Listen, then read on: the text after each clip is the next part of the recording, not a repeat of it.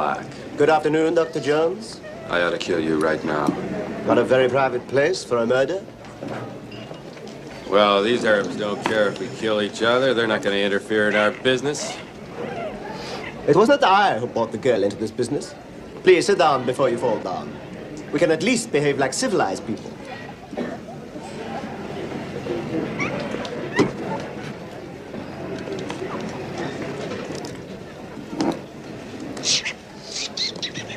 See your taste in friends remains consistent. How odd that it should end this way for us after so many stimulating encounters. I almost regret it. Where shall I find a new adversary so close to my own level? Try the local sewer. You and I are very much alike. Archaeology is our religion. Yet we have both fallen from the pure faith. Our methods have not differed as much as you pretend.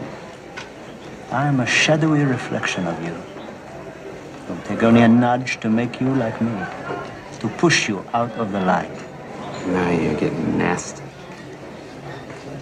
You know it's true. How nice. Look at this. It's worthless. Ten dollars from a vendor in the street.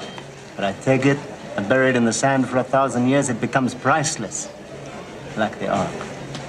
Men will kill for it. Men like you and me. What about your boss, Der Fuhrer? I thought he was waiting to take possession. All in good time. When I'm finished with it. Jones, do you realize what the Ark is? It's a transmitter. It's a radio for speaking to God. And it's within my reach. You want to talk to God? Let's go see him together. I've got nothing better to do. Uncle Indy, come back home now! Uncle Indy! Next time, Indiana Jones, it'll take more than children to save you. God, if your life had a face, I would punch it. Yeah. Wait, what? Let me ask you something. Why would a review make the point of saying someone's not a genius? You think I'm especially not a genius? Veronica, why are you pulling my dick?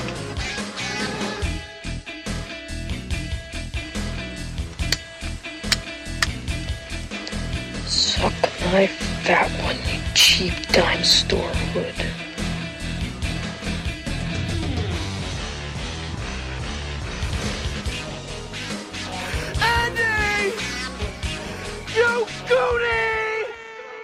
Hello, everyone, and welcome to another installment of the greatest moments in the history of forever. I'm Zach, Uh, Matt? and this is episode number 293 Raiders of the Lost Ark. Notably not Indiana Jones in the Raiders of the Lost Ark. Yeah, there's definitely been a little title change Yeah. anguish going on with me over this, even though it's not super official, but It is annoying, though. The home video releases on Blu-ray and 4K have modified the title to fit with the other two, and IMDb has adopted that title. Hmm. Wikipedia has not, Good. thankfully, Yeah. but we're going with the OG title, Raiders of the Lost Ark. It's just one of those movies that you can throw on and you're like, this is the magic of Spielberg. Happy Thanksgiving, ass clowns! Oh, it's a special treat. That's right.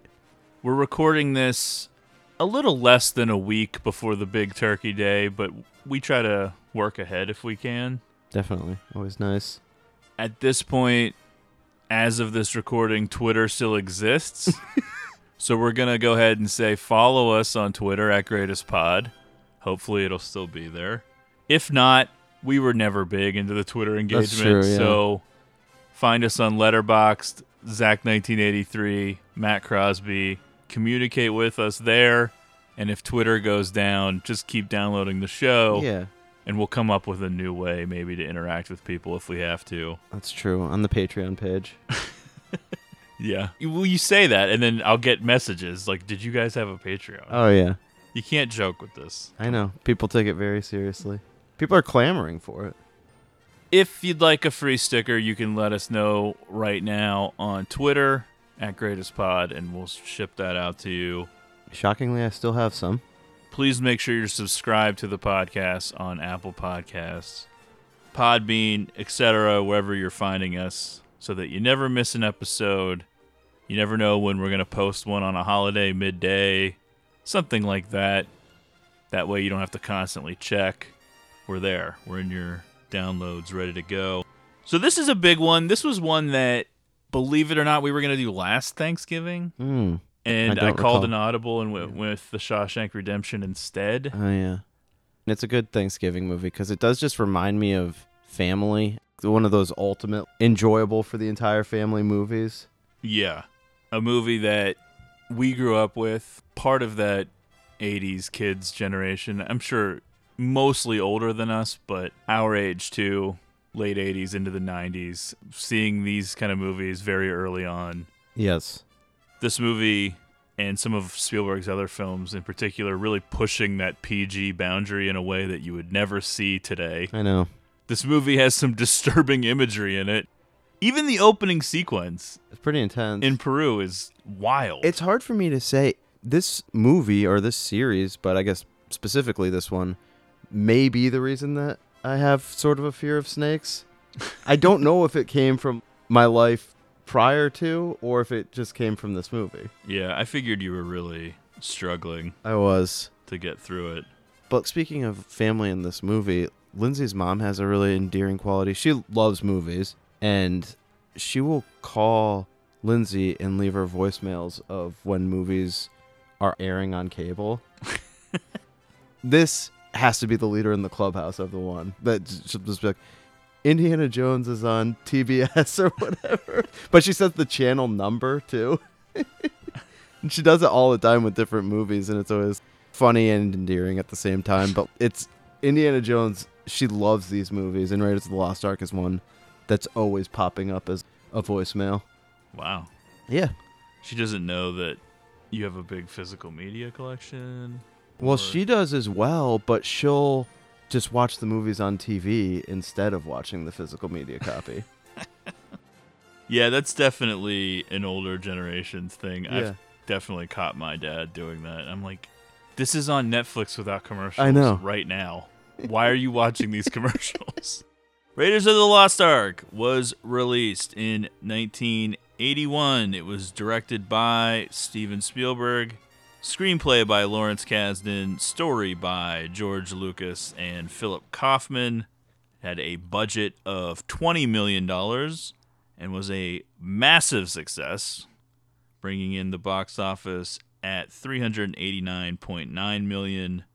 Spielberg and Lucas teaming up, you know it's going to be a jackpot financially. It took home five Oscars Best Art Direction, Set Decoration, Best Sound, Best Film Editing, Best Effects, Visual Effects, and a Special Achievement Award for Sound Effects Editing. Raiders was also nominated for Best Picture, Best Director, Best Cinematography, and Best Music Original Score. I definitely was shocked it didn't win Best Music Original Score. I know. And so I had to check what did. And when I saw what actually won, I can't say that I agreed with the decision, but at least it was something pretty memorable. Hmm. It was Vangelis for Chariots of Fire. Okay. One of the most memorable. Yeah. Do, do, do, do, do, do, That's right. do, do, do, do. John Williams has some super legendary, memorable ones, but this has to be right up there. Yeah, I'm a little bit partial to E.T. I like Jurassic Park. I like them all. Yeah. to be frank. But ET is one that, for whatever reason, captures a special moment. It's a special sure. feeling But when that starts swirling and That's building. the thing, yeah. But sometimes it's a short melody that really is the thing, and that is the case here. Yeah, A lot of the movie is fine and it works, but it's just that one specific Indiana Jones melody. Yeah. You have the the march thing Right. that they call it, but yeah, I think the other stuff is cool too. Yeah, yeah, I agree. Especially the Ark of the Covenant oh, true. Yeah. song. So we referenced this last time with Who Framed Roger Rabbit, implying that there was a big difference in 1988 when Roger Rabbit was released in 1981 when Raiders of the Lost Ark was released. And when you go back and you look at everything that Spielberg was involved with, starting with Raiders leading up to Roger Rabbit, you can kind of see why he could write his own check Everything he touched turned to gold. because in 81 you basically have George Lucas fighting for Spielberg to do it to be the director when the studios weren't 100% sold because number 1 he was coming off of 1941 which was a bomb and not one of Spielberg's finest moments. So even though he already had Jaws, Close Encounters, they were a little bit nervous because of number 2 which is even his big hits, he did have a reputation for going way over budget and mm. way over time, Yeah. which factors into some of the decision making they made with Raiders and bringing on Frank Marshall and everything like that to oversee it to make sure they stayed under budget and everything. But it's wild because you go Raiders, Temple of Doom, Poltergeist, E.T., the Twilight Zone movie, The Color Purple, Empire of the Sun, Mm. The Goonies, Yep. Gremlins. This was all between the two movies, Raiders and R- Roger Rabbit. So by the time you get to 88, it's a completely different world where Disney's willing to do anything to keep working with Spielberg. Right. But in 81, even though George Lucas had two successful Star Wars films by then, even though Spielberg had Jaws and Close Encounters, they had some difficulty shopping this around, which is uh, it, Okay. it definitely seems wild now, Right. obviously, but at the time people weren't super enthused yet on this idea and we'll get into that more as we go, but it's the kind of funny. The sales pitch on the character is you can see why that might not really get any excitement going. Well, I think a big part of it was Lucas's demands Oh, okay. and Spielberg's reputation to that point for not having the most disciplined sets and Sure, as far as yeah. budget and time. But ultimately George Lucas assembles this dream team to produce the definitive summer blockbuster, a film that would ultimately turn into a harbinger of things to come. I think it was maybe on the rewatchables or one of those things where they're basically saying that Raiders of the Lost Ark in some ways is the first modern film that continues on to this day. A lot of people point to Jaws because Jaws was the initial summer blockbuster and Yeah. then Star Wars follows in the wake of that. But I do think that the way that Raiders is paced and the action sequences coming fast and furious, the pace Sure. of the film became the model for Hollywood, and you can definitely feel the sea change in some of the writings of the time about Raiders of the Lost Ark. And I think a lot of critics saw which way it was going. Some liked it, some didn't, as far as that direction, thinking Right. what's coming from this now. That is true. It is sort of like nonstop action. Yeah, it's a reliance on spectacle, visuals, and as you said, nonstop action. But of course, when the people making the film are as competent as Spielberg, Sure.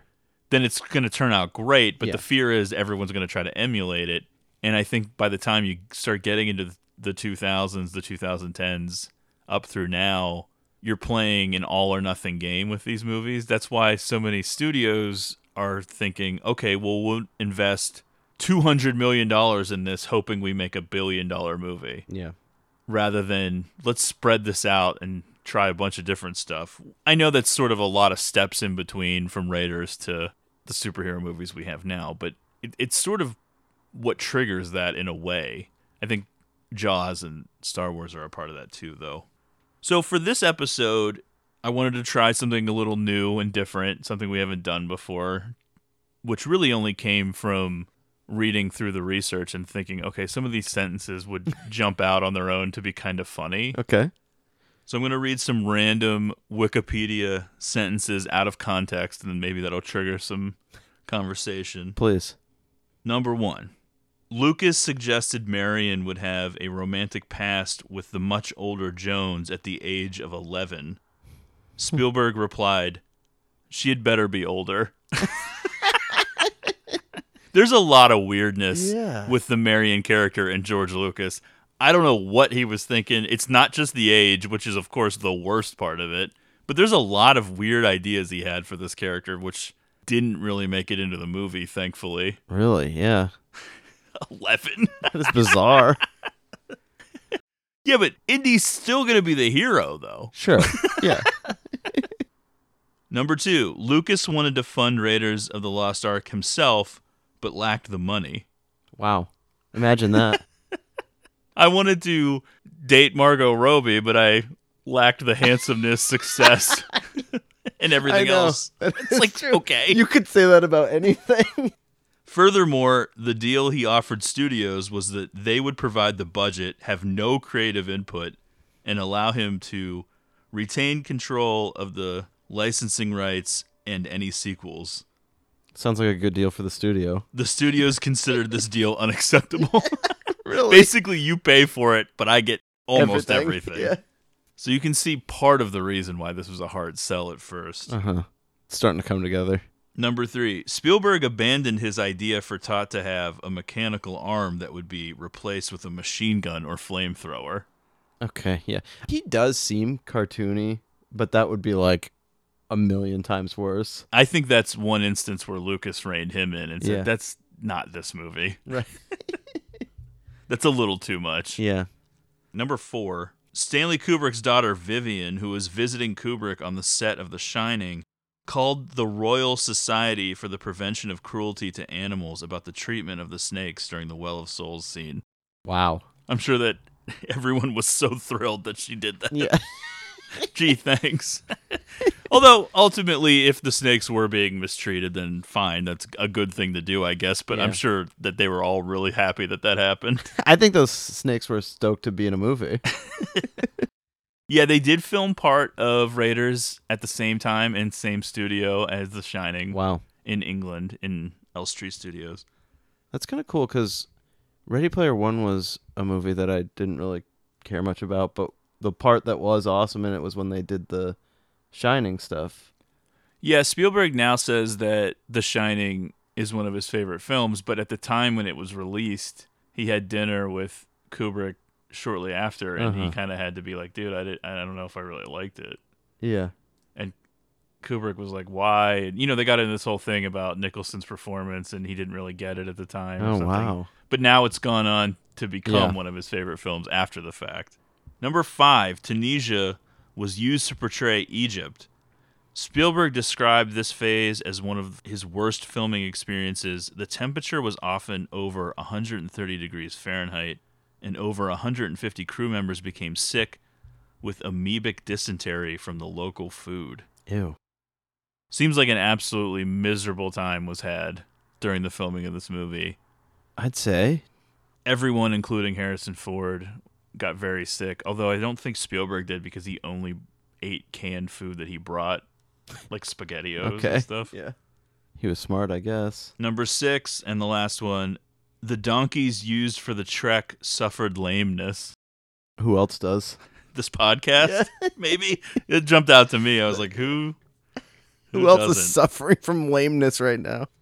So before we get too deep into the actual story of Raiders of the Lost Ark, I thought it would be kind of fun to address something right out front. It's a fan theory that I wasn't actually aware of because I'm not a fan or watcher of The Big Bang Theory. So it didn't originate with that show, I guess, but it popularized it into hmm. modern culture and it's become a thing that people talk about. So the fan theory states Indiana Jones supposedly had no effect on the outcome since the Nazis actually do get the Ark. This was popularized in an episode of The Big Bang Theory called The Raiders Minimization. Essentially, he plays no role in the final outcome of the story, since despite his best efforts, the Germans still end up obtaining the Ark and then just kill themselves by opening it. In the absence of Indiana Jones, the Germans would have eventually stolen the headpiece from Marion, made a correctly proportioned staff of Raw, and discovered the Ark themselves. It stands to reason that many Germans would have been killed during the first opening of the Ark, but they would have eventually figured out how to use the Ark as a weapon by keeping their eyes shut. However, it was Indiana Jones's presence at the end that may make the difference. He finally recovered the Ark after it had killed the Germans on the island and delivered it to the United States, thus keeping it out of Germany's hands during World War II. So that's the pushback. Mm. When you watch the film, with that lens, like what impact does Jones actually have on the story? It does jump out to you thinking, well, a lot of this stuff would have happened anyway, and then he just sweeps it up at the end. But think of it like this Okay. he does intervene at the right time so that For sure. Marion doesn't get tortured or killed because she probably would have been. Yeah. So in that sense, he saves the girl.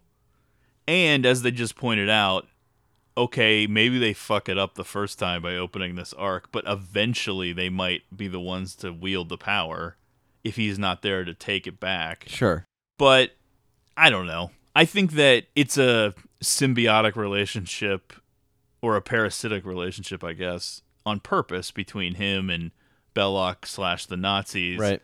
And you could make the case that maybe they wouldn't have figured out exactly how to find it the right way because maybe this communique that gets intercepted is on purpose. They want it to get intercepted Okay, because yeah. they can't find Marion. They don't know where Marion is, so they don't know where this piece is.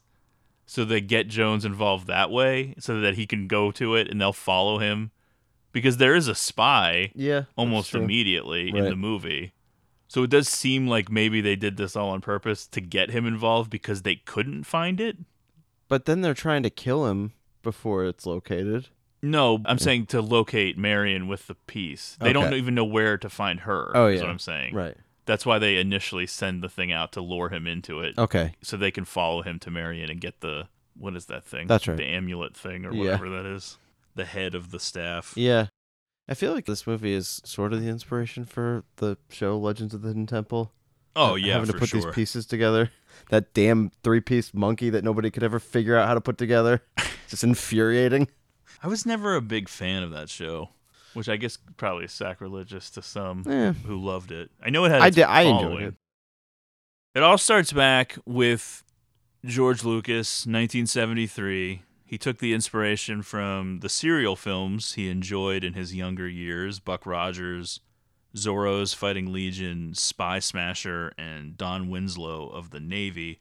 Essentially, serial films worked as a precursor to both film and adventure films and also TV. Yeah. Because they were very short and you had to come back week to week to find out what happened next. They usually ended on some kind of a cliffhanger, something like that. But characters in the same vein as Indiana Jones doing adventures and different things of that nature, maybe globe spanning sometimes, whatever. I'm sure they weren't really on this scale, obviously. Well, I'd say. And so what ends up happening is they start formulating the ultimate B movie adventure modeled on those serials. Initially, the character is called Indiana Smith, which hmm. stinks. Yes, Jones is a million times better. It just doesn't flow right. Right. Ultimately, the idea gets shelved when Lucas starts working on Star Wars instead, which I think he initially wanted to do Flash Gordon or something like that. I'm not sure which version of what or whatever. Some something like that. He doesn't get the rights to it and then moves into Star Wars, does his own space opera.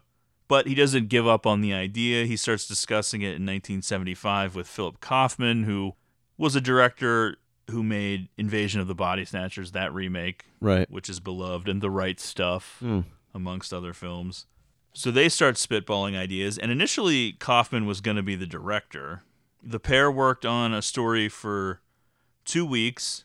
Lucas imagined his character as a college professor and archaeologist adventurer based on his own appreciation for archaeology and famous archaeologists like Hiram Bingham III, Roy Chapman Andrews, and Leonard Woolley. Kaufman removed Lucas's vision of Smith, still at the time, as a nightclub patron and womanizer, and suggested the Ark of the Covenant as the film's central goal. He learned of the Ark from his childhood dentist, which I found to be a weird little detail. Yeah. The Ark provided a source of conflict for the hero and the Nazis, playing off Nazi leader Adolf Hitler's historical fascination with the occult. I was wondering about that because they spend time talking about it with these army intelligence guys, and I was like, "Is that real?" Well, it's real in the sense that they didn't invent it for this movie, Right. but who knows? Yeah, yeah, I think yeah. a lot of the stuff about Hitler, who knows? But I think Right. so. I Okay. think, I think that's kind of documented that yeah. they were. I mean, for with me, these it- things. it's real because, as far as I know from anything from history if it happened in a movie.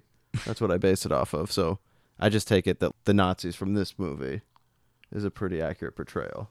Yeah, Yeah. I'd say yeah. In 1977, while hiding out in Hawaii from the Star Wars fallout with Spielberg, he tells him the ideas. And then when Kaufman ultimately can't commit to directing it, Lucas goes with Spielberg instead.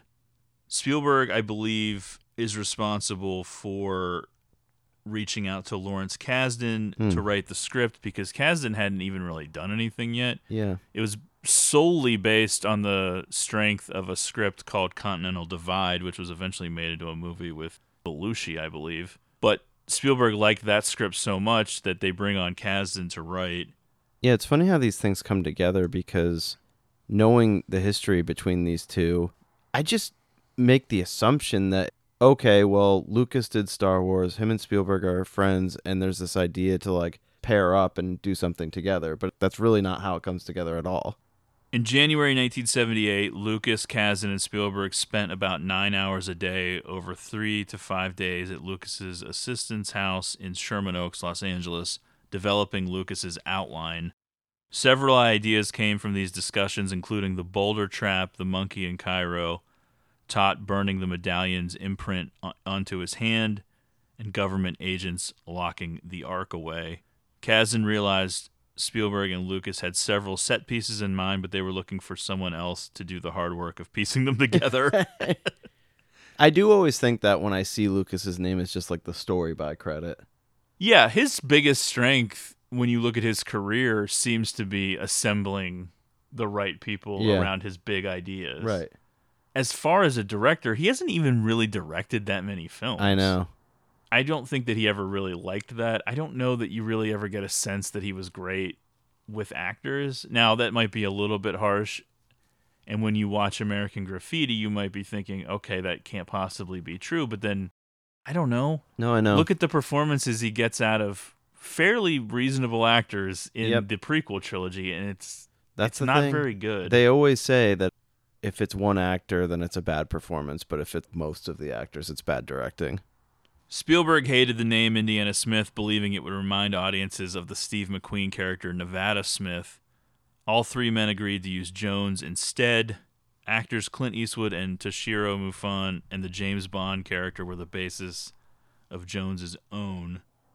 As I mentioned, we're coming off of a disaster more or less with 1941 and so there was a lot of budget concerns with the film that was part of the process in getting this project up and running with a studio. Yeah, and it is rife with reasons to be worried about budgetary issues when you talk about the set pieces they're trying to do, on location shooting. Yeah, These are the types of things that can spiral out of control. there were a lot of ideas with the script. Kasdan's original script was way too long, and they took stuff out of it. There was some compromises made about this, that, and the other thing. I know Kasdan wasn't super thrilled that they trimmed down the love story between Jones and Marion. There were some other things as well. But some of the ideas would end up getting used in the prequel, Temple of Doom, because it was just too much. Like the story was way too long and there was way too many things. So some of the cool set piece ideas end up getting recycled for later. Now, this is where it connects even further with what we discussed with Roger Rabbit because they end up taking the idea to Michael Eisner, who at that point was with Paramount. Eisner uh, agrees to do it. Not exactly the terms that Lucas was floating out there. I think they had to lower those. But they bring on Frank Marshall to oversee the production to make sure Spielberg stays on schedule, stays on budget. Obviously, their working relationship would would, continue with the formation of Amblin and all of that stuff after.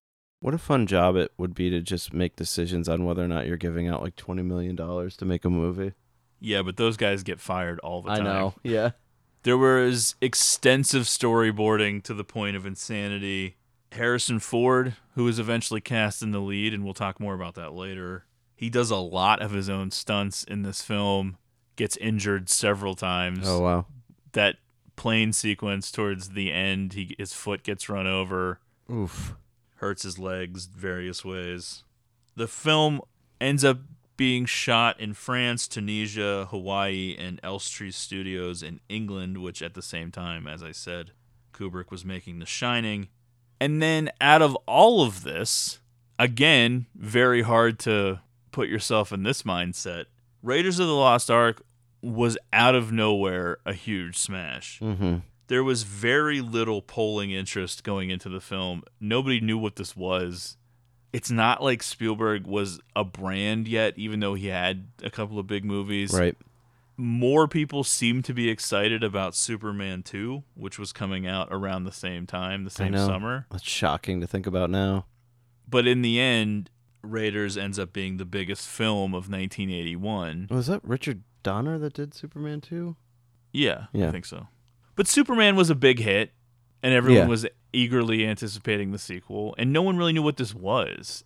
I don't have the exact information in front of me, but this was one of those movies that I don't know that it opened number one, but then it went up to number one, would Yeah. drop down for a few weeks, then go back to number one like eight weeks into its run. In, Right. in nowadays, when a movie would be out of the theater, and then it runs for an entire year.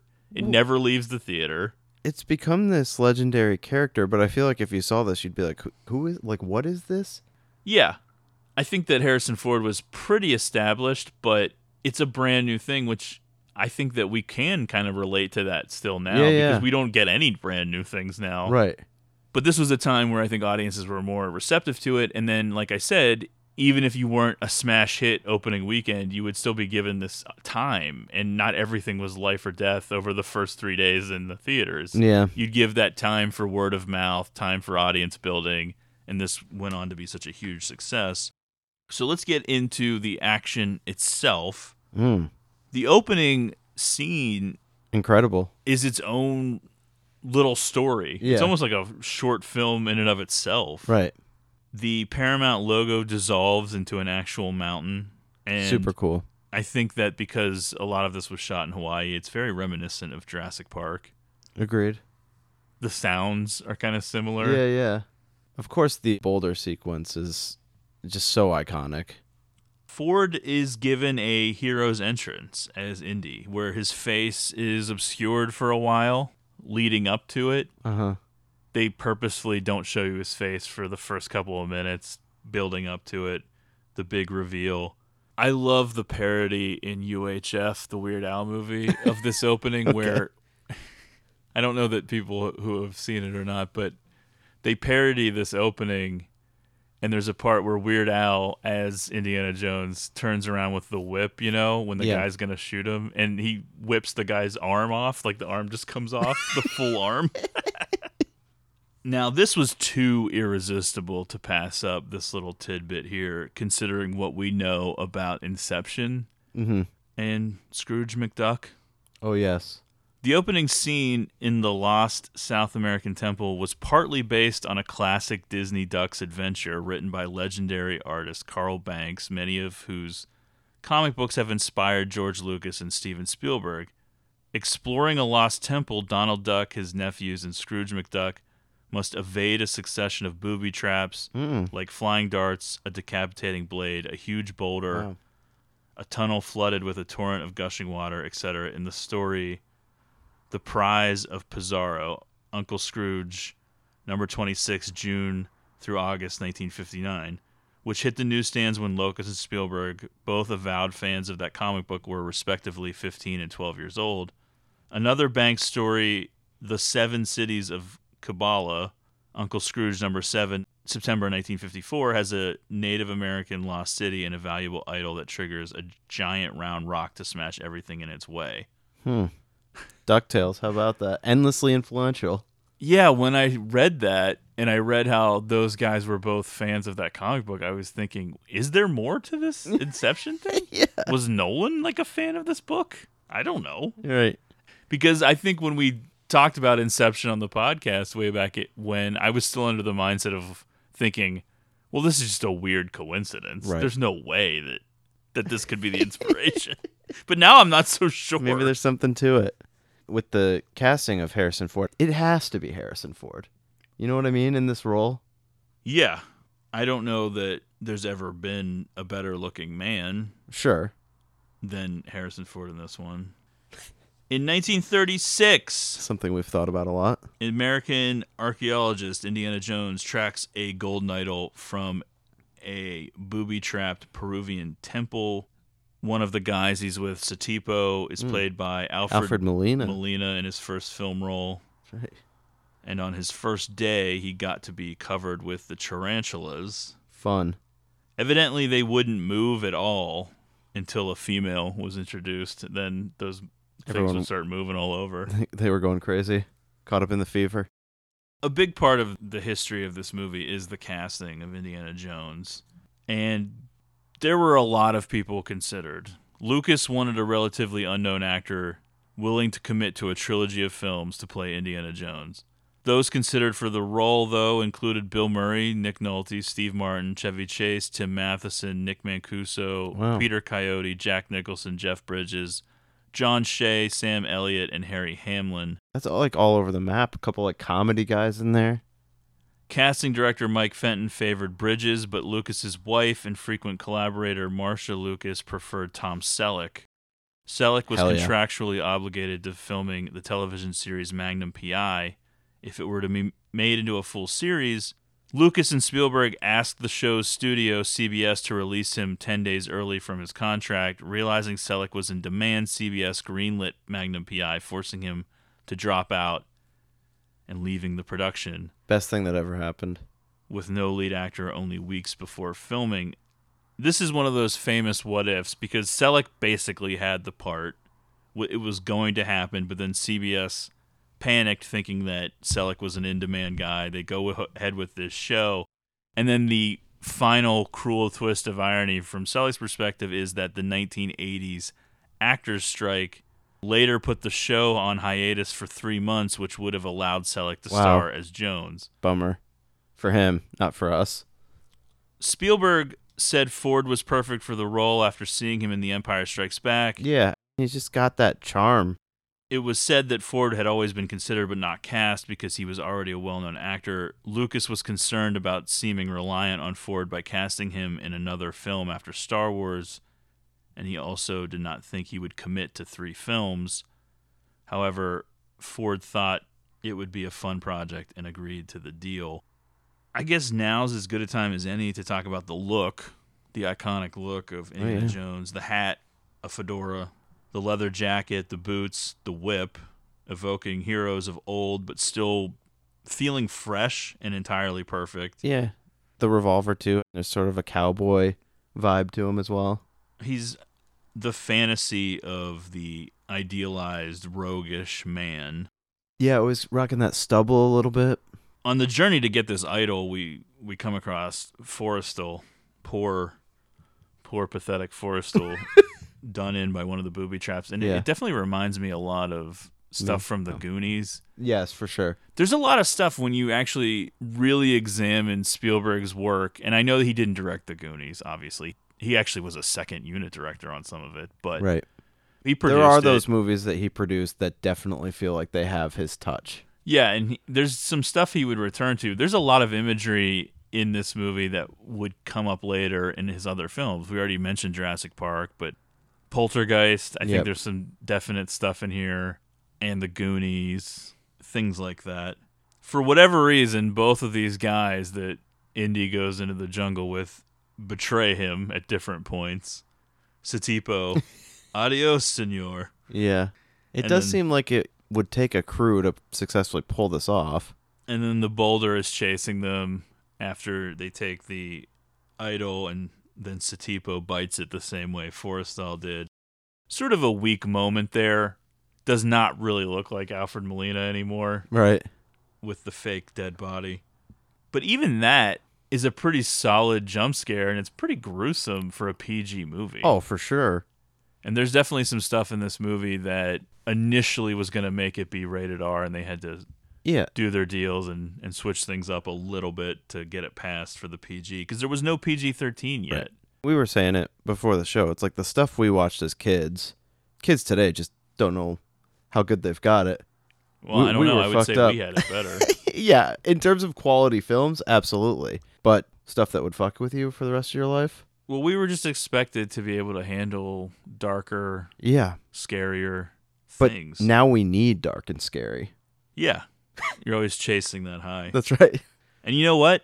I wouldn't have it any other way. I don't think to this day I've ever been as scared of a movie as I was of Jaws Yeah, because it just hits different when you're a kid.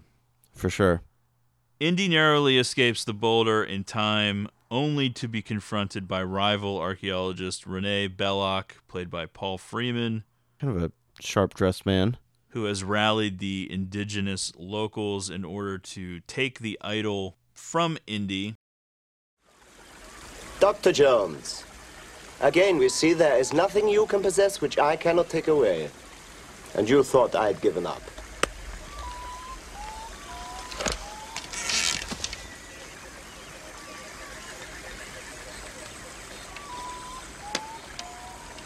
You chose the wrong friends. This time it will cost you. Too bad the Hovitos don't know you the way I do, Belloq. Yes, too bad. You could warn them. If only you spoke Hovitos. Hokana Matuso! Robata!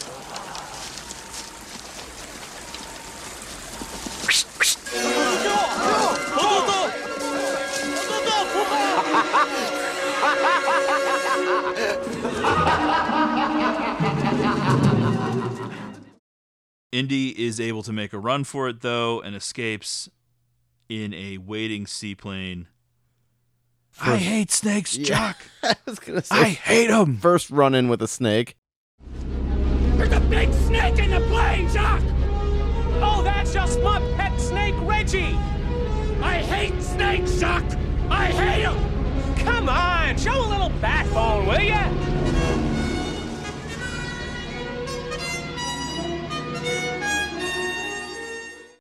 Yeah. How did he get there in the first place? Did he not know that there was a giant snake in the plane already? I I know there's not a lot of places to keep it.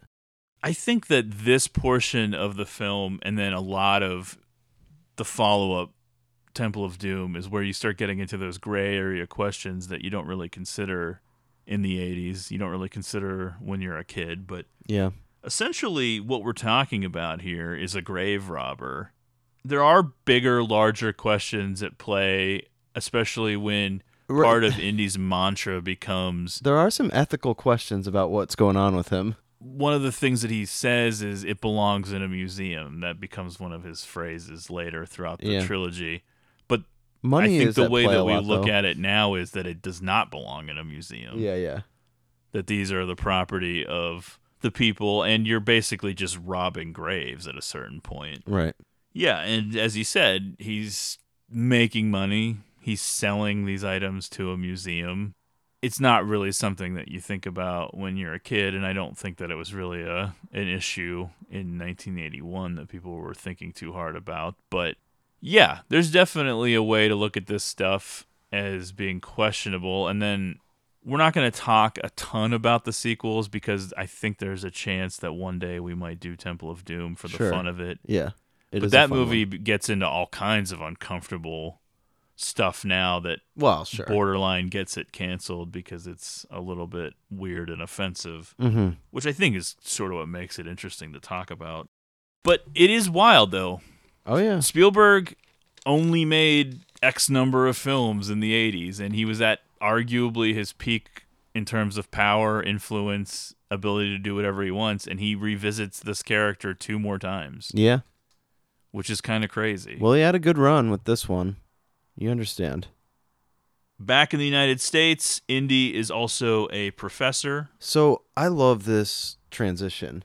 I think that this is absolutely great. There's almost like a Superman Clark Kent identity thing going on with him Yeah. because it they really kind of play up this nerd professor angle here.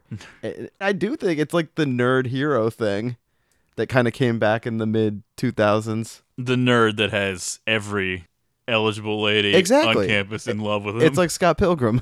yeah, I wrote down dueling personalities almost Indy versus Dr. Jones. Yeah. But yeah, I think that Ford approached the role as he's an academic first and Right. adventurer second. Yeah. And it kind of comes across in these moments where Oh yeah, casually mentioning the office hours. he adventures because that's what it requires of him. It's almost like a Jedi. Right. A Jedi craves not these things. That kind of an. Yeah. It's almost like he just has to do it because that's what the job requires. Not that he, He needs to find these pieces. Which is weird because he does seem like he ha- is having fun a lot of the time, and he's always got a wry smile and a, a quip and whatnot. His class here at the university is mostly girls. One of the girls has "Love You" on her eyelids, so that when she closes her eyes, that's what he can see. He seems a little bit shook by this. Doesn't really know how to react. Well, it is bizarre. It is a bit strong, I'd say. She's really closing those eyelids.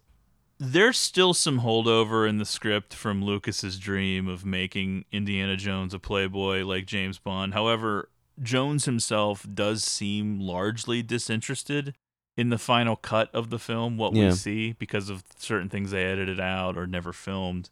I did think it was funny that the class is mostly women, but then the last student out the door is a guy who leaves an apple on his desk. Me. Hilarious. I don't know who this guy is exactly in his terms of his relationship. I I- just thought maybe Brody was Jones's boss. I'm not really sure. It does feel that way.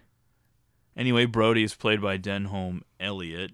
So Brody comes and tells him that two Army intelligence agents have arrived and they want to talk to Indy. Love it or hate it, embrace it or not, there's adventure around every corner. Oh, it yeah. just falls into Indy's lap. They sort of explain a good chunk of what's going to happen, too.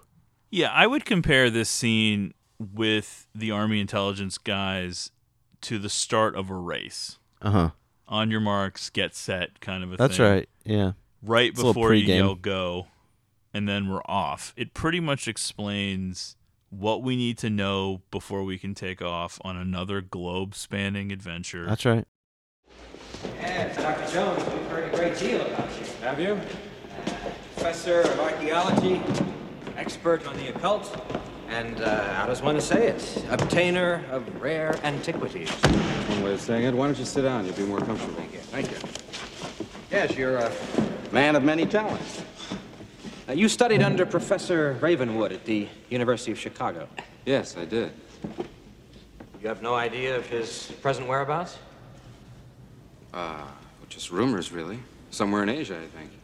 I haven't really spoken to him for ten years. We were friends, but, uh, had a bit of a falling out, I'm afraid. Dr. Jones, now, you must understand that this is all strictly confidential. Eh? I understand. Uh, yesterday afternoon, our European sections intercepted a, a German communique that was sent from Cairo to Berlin. Now, You see, over the last two years, the Nazis have had teams of archaeologists running around the world looking for all kinds of religious artifacts. Hitler's a nut on the subject. He's crazy. He's obsessed with the occult.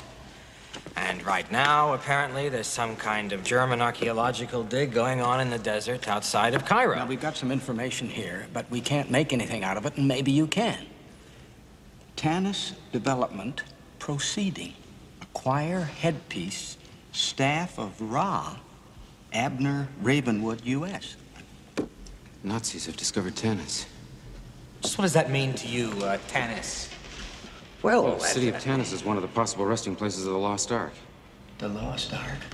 Yeah, the Ark of the Covenant, the chest the Hebrews used to carry around the Ten Commandments. What do you mean, commandments? You're talking about the Ten Commandments? Yes, the actual Ten Commandments, the original stone tablets that Moses brought down out of Mount Horeb and smashed, if you believe in that sort of thing.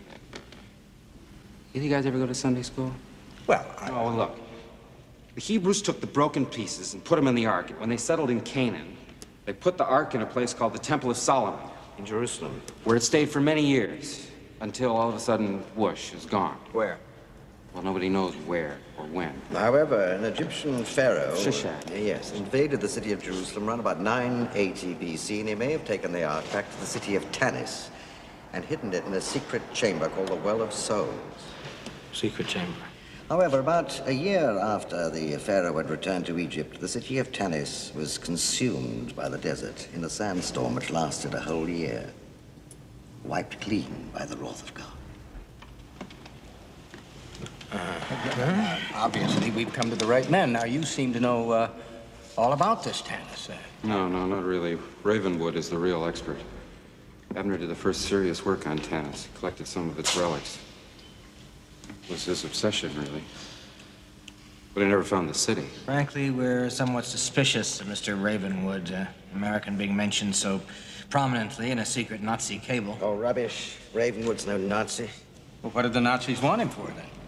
Well, obviously, the Nazis are looking for the headpiece to the staff of Ra, and they think Abner's got it. What exactly is a headpiece to the staff of Ra?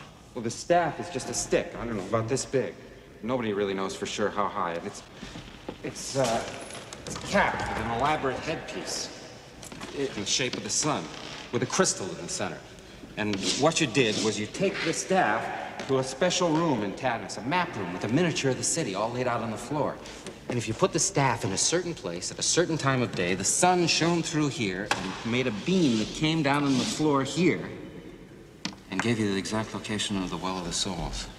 Where the Ark of the Covenant was kept, right? Which is exactly what the Nazis are looking for. Now, what does this ark look like? Uh, there's a picture of it right here.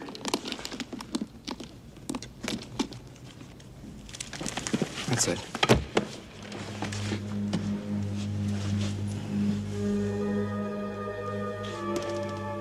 Good God. Yes, that's just what the Hebrews thought. Uh, now, what's that supposed to be coming out of there? Lightning. Fire. Power of God or something. Beginning to understand Hitler's interest in this. Oh, yes. The Bible speaks of the Ark leveling mountains and laying waste to entire regions. An army which carries the Ark before it is invincible. Indy is briefed by the men that Nazi German forces are evidently excavating at Tanis, Egypt, and one of their intercepted telegrams mentions Indy's old mentor, Abner Ravenwood. Indy quickly deduces that the Nazis seek the Ark of the Covenant, which Hitler believes will make their army invincible. So the agents are here to essentially recruit Jones to recover the Ark first. These guys just rummaging through their papers. Abner Ravenwood? That's a real name? One of the things that is cool about Raiders of the Lost Ark is that it is the first modern movie. It is the launch of the summer blockbuster as an idealized genre to chase. Okay. But it still has a lot of the 70s Oh, for sure. filmmaking DNA And some grit. and it really does not hold the audience's hand with the plot like a lot of more modern films do to make sure you can follow everything that's happening. Definitely. And that to me really feels like a trademark of the 70s For films sure. where there's just half lines thrown in there somewhere where you have to piece together what's happening. But the story is so good, and I know that Soderbergh did this as an experiment, and the framing and the filmmaking is so good that he recut this film to have no sound, to be black and white, I think, and to have no score or anything like that, like a different score, not the John Williams score, and you can still follow the story. Oh, yeah. Because it's just that well shot and set up, so you basically know everything that's happening anyway. And so it ends up being inconsequential what they're telling us in the dialogue. But yeah, you do sort of just go on a ride Right. with this movie. And they tell you where they're going to take you. Well, yeah, I'm saying though that the twists and the turns they sometimes just happen, and you're Right. kind of like, "What's going on? Who are these people?" That is true. But that's only when you stop and think. If you're not stopping and thinking, it all flows together. It Now- does have a sort of a build your own adventure feel to it. It never feels like Jones even really fully has a plan. Things have to fall into his lap at times. people are introduced, characters are introduced. Yeah. All of a sudden, he's talking to Sala. You're like, "Who's this guy? What Right. is happening now?" He's got a lot of old friends. How does he know Marion is in Nepal? Yeah, I yeah. don't know, but that's what's happening. Right, that is true. Just different things happen, and you're kind of like, okay. Now, as I alluded to, it is entirely possible, if not likely, that this is all part of the Nazis' plan. In other words, they knew that this communique would be intercepted, and they knew that they would recruit Jones, and they knew that he's going to be the one that knows where Marion is because they just can't find this fucking medallion. Right. So let's let him br- lead us there, and then we'll get it. That's dope. So I do think that Indy does factor in, although since he's the hero of the story, you may not want to think of him as being used as a pawn. Sure. But that kind of seems like that's what's happening. But he ultimately ends up triumphing. Yeah, I mean, I would say he's rarely in control of any situation that they're in. And plus, when you look at the sequels, the villains are usually defeated by their own arrogance. Absolutely. Yeah. He doesn't really kill the main villains necessarily. Yeah, you're right. He's not generally a step ahead of them either. When Brody first goes to Indy's house to discuss the mission, Jones is dressed the way he is because he is entertaining a young woman in his bedroom. The script originally planned to show her before moving to the next scene to give Indy a more worldly persona like James Bond. However, her appearance was cut as Spielberg thought that being a playboy did not fit in Indy's character.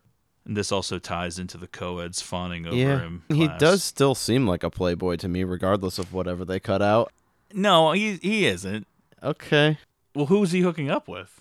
I guess I view him as a ladies' man. But why? I don't know. Just know. say it. Karen Allen? No, you want to fuck Harrison Ford. That's the only thing you're going by is that he's handsome. Well, and he's got Well, charm. think about the movie. Yeah. Who does he want to fuck in this movie? Not Marion. Okay, but the girls are The fawning over him in class Yeah, but how does he react to that in the movie? In the text of the film. by film? being uncomfortable. He's stammering up there because Yeah. he doesn't even. The version that Spielberg commits to is that he would be uncomfortable with this rather than Yeah. trying to have sex with his students. Okay, sure. Yeah, I guess maybe You're just going by because he's good looking and cool, but sure. he doesn't really ever seem like he's even that into Marion in the But movie. I think that that is even more so. The fact that he's not interested. He's uh, yeah, he's playing a game. Yeah. Meanwhile, he could get any woman on earth at any time, but he's Yeah. more interested in digging in the sand. he's negging them. yeah, but unintentionally, Right. which is why it's working. I think that the movie is set in the 30s. It was written essentially in the late 70s. I know that that's not a great excuse, but you do have to get past the fact that Marion was so much younger. Thankfully, they don't really give you the specifics. So, even in my mind, Uh huh. I never really thought, oh, she was literally a child. I know Yeah. that's what she says later, but I was always thinking, well, that could mean like, oh, she was like Sure. 18 or 19 or something. I mean, I'm they- always giving them the benefit of the doubt. I don't know. Maybe it's just because of watching this at a young age, but they always seem like peers to me. Yeah, in real life, Karen Allen is nine years younger than Harrison Ford, so it's it could still get tricky. Sure. Harrison Ford is always deceptively old because he didn't really get started until later, and he's already basically forty at this point. Okay. because now he's like in his eighties. By the time we get to this fifth Indiana Jones movie, he will be well into his eighties. Right. Still having on screen romances with much younger. Well, they brought back Karen Allen for four. I know. I was loving that. I don't know that she's going to be in five though. I have no idea. Yeah. Well, now it's been what? Almost 15 years since 4? Probably. Yeah. I kind of think that they're going to do an Irishman thing. There's rumors that that could be part of it, where he's going to be de-aged in some of it. Yeah. I'm kind of thinking it might be flashbacks, something like that, or maybe even almost like bordering on an anthology. Or It is weird because when 4 was coming out, I can remember feeling like, man, he is old. This seems like hard to buy. I didn't really feel that way watching the movie, though, but leading up to. Yeah, which makes me think that it won't be the 80 year old version of Indiana Jones doing the adventure. Yeah. that will be in flashback, and they'll do some sort of Right. Okay. I don't know. That's what. That's why I think that. Sure.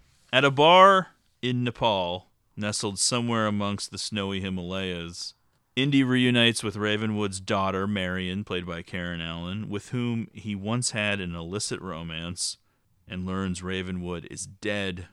By the way, how exhausted would you be from the amount of travel that goes on here? Oh, yeah, there's a lot of stops on these flights. Oh, yeah. There's a million questions that arise from this, though. Sure. This is 1936.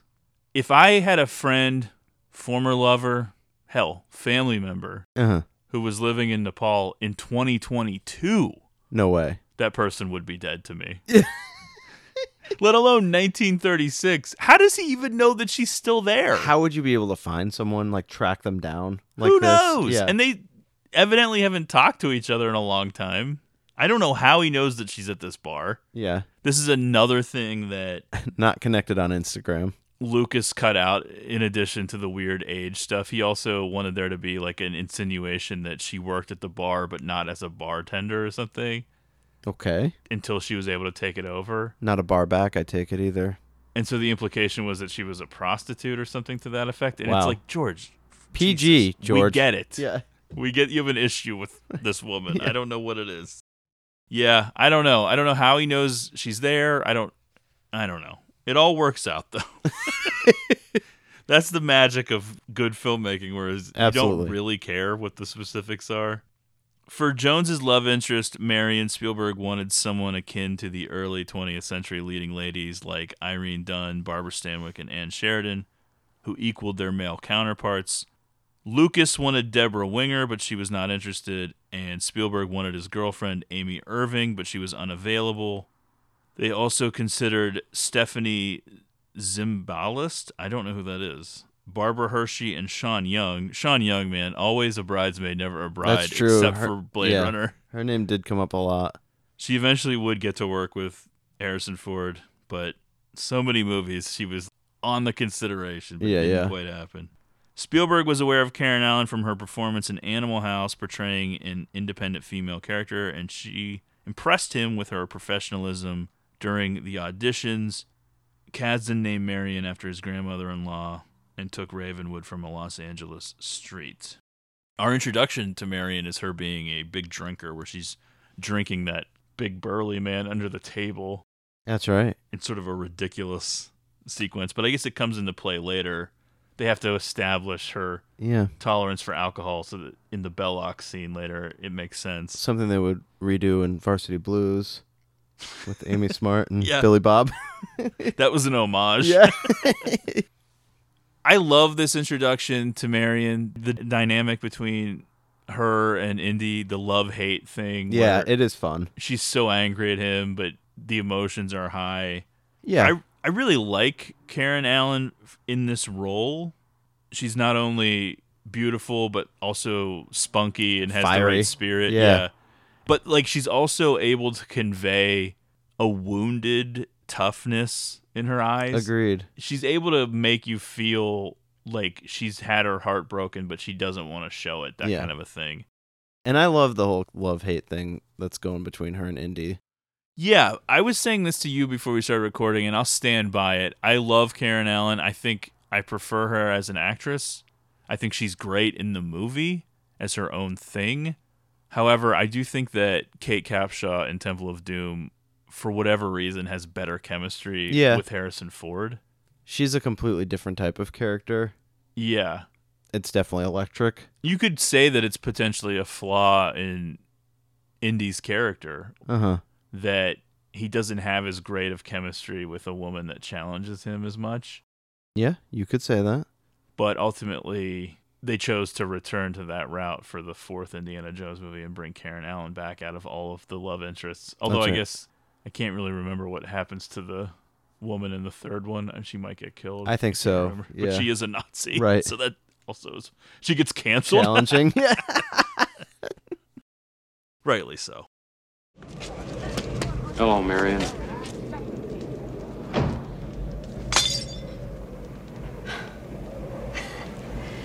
Indiana Jones. Always knew someday you'd come walking back through my door. I never doubted that. Something made it inevitable. So what are you doing here in Nepal? I need one of the pieces your father collected. I learned to hate you in the last ten years.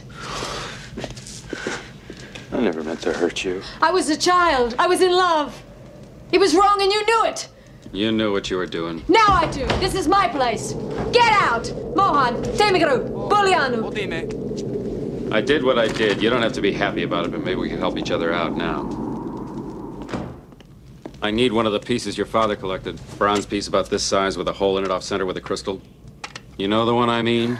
Yeah, I know it. Where's Abner? Where's Abner? Abner's dead.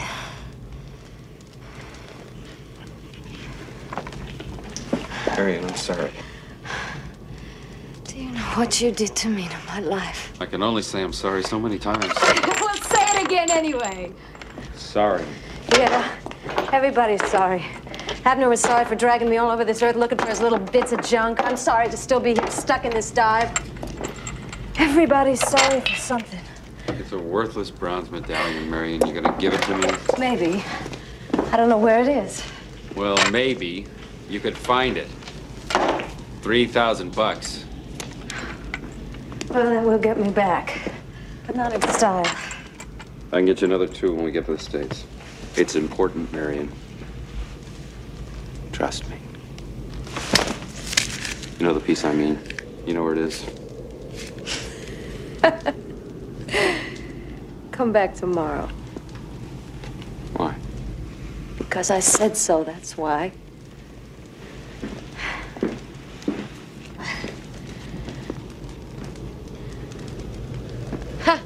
See you tomorrow, Indiana Jones.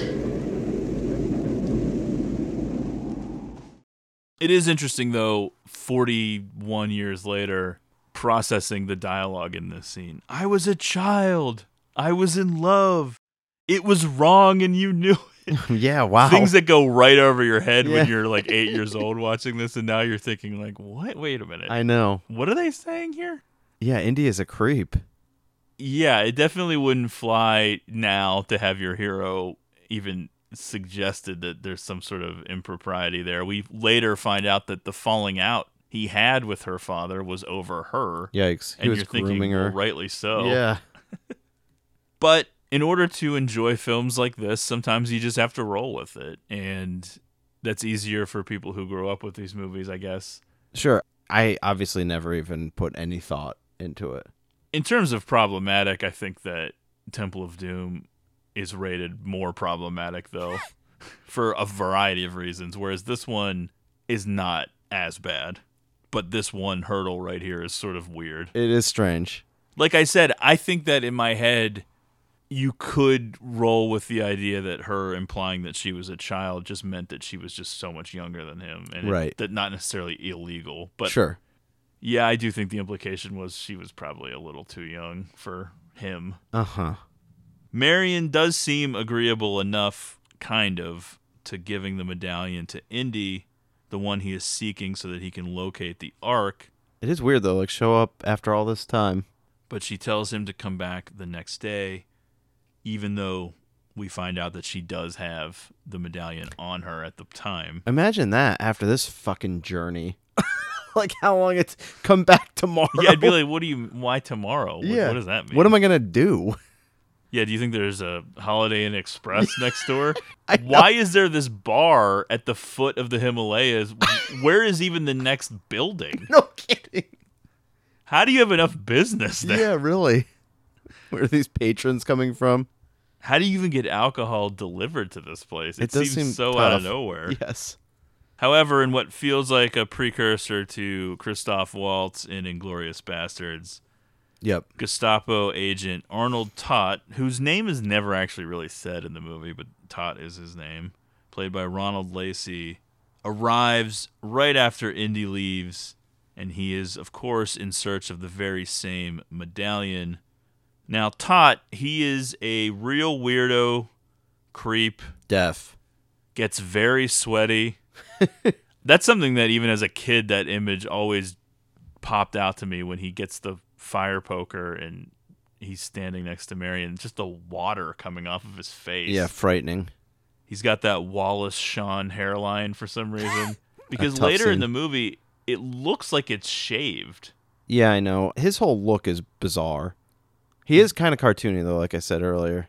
So their intention is to use this fire poker to torture Marion to get the medallion. It is a rough ride for Marion, wouldn't you say? Yeah, but she was just waiting at this bar for something to happen. That's true. Because she even says, I don't have enough money to get home. That's the only reason I'm still here. I'm not even supposed to be here today. And then Indy, of course, makes the big save. And then the bar is set ablaze during the ensuing fight between Toht's men and Indy.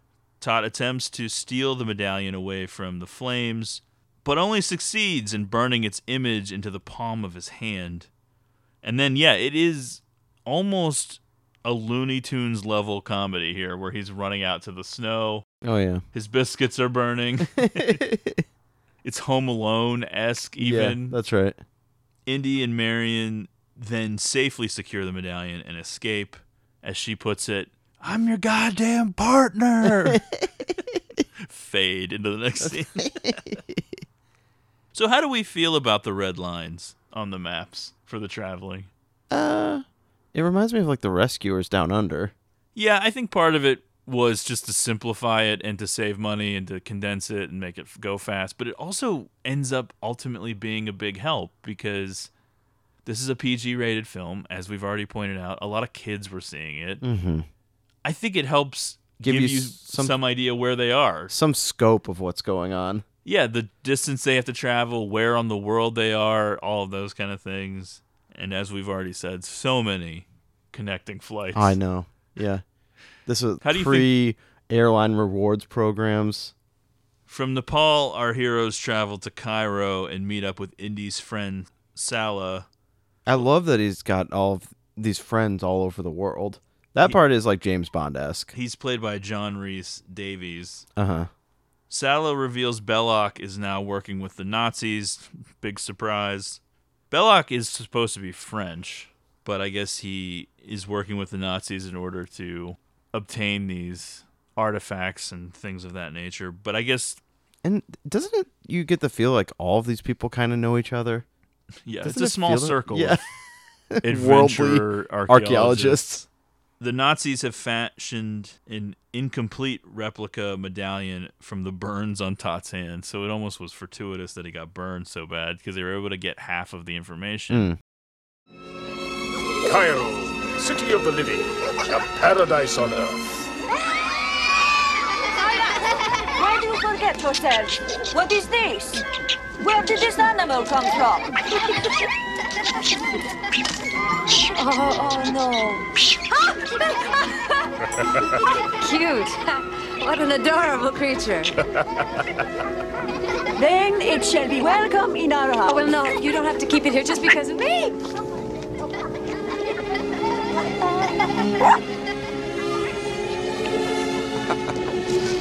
I knew the Germans would hire you, Sallah.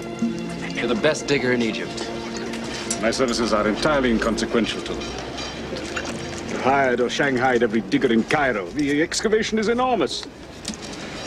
They hire only strongbacks and they pay pennies for them. It is as if the pharaohs had returned. When did they find the map room? Three days ago. They have not one brain among them. Except one. He's very clever. He's a French archaeologist.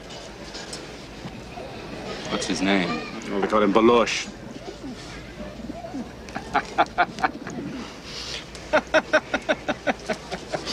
Belloq.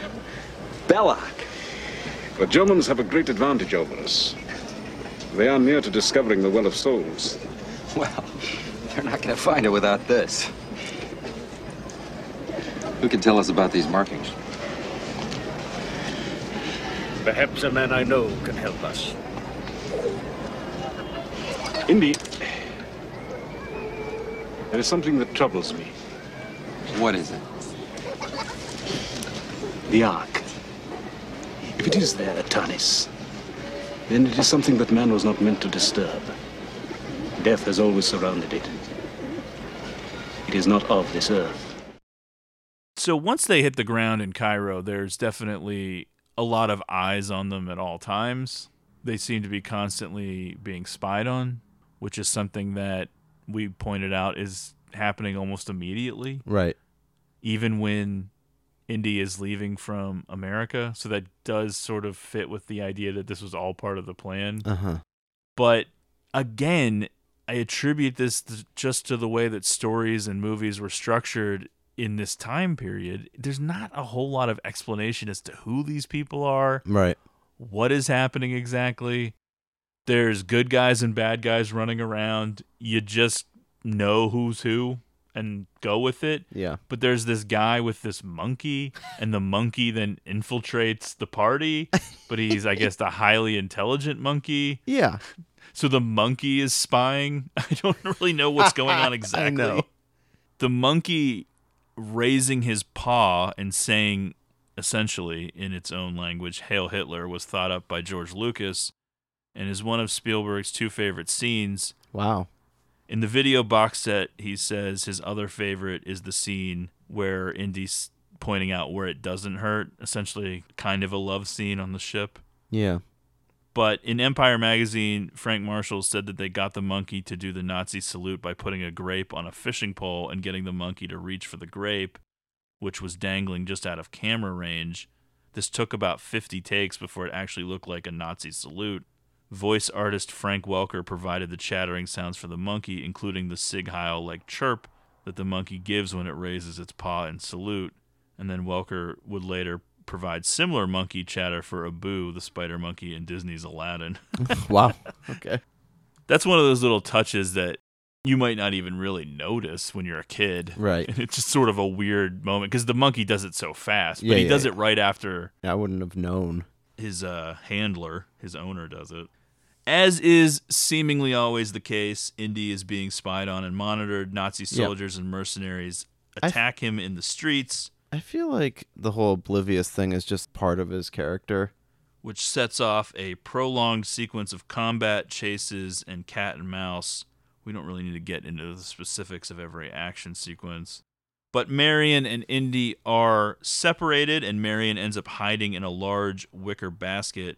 While that's happening, Indy encounters Yeah. the big swordsman dressed in black, leading to one of the film's Right. trademark scenes. This is what I thought of this movie when I would watch it as a kid. It was the boulder and this.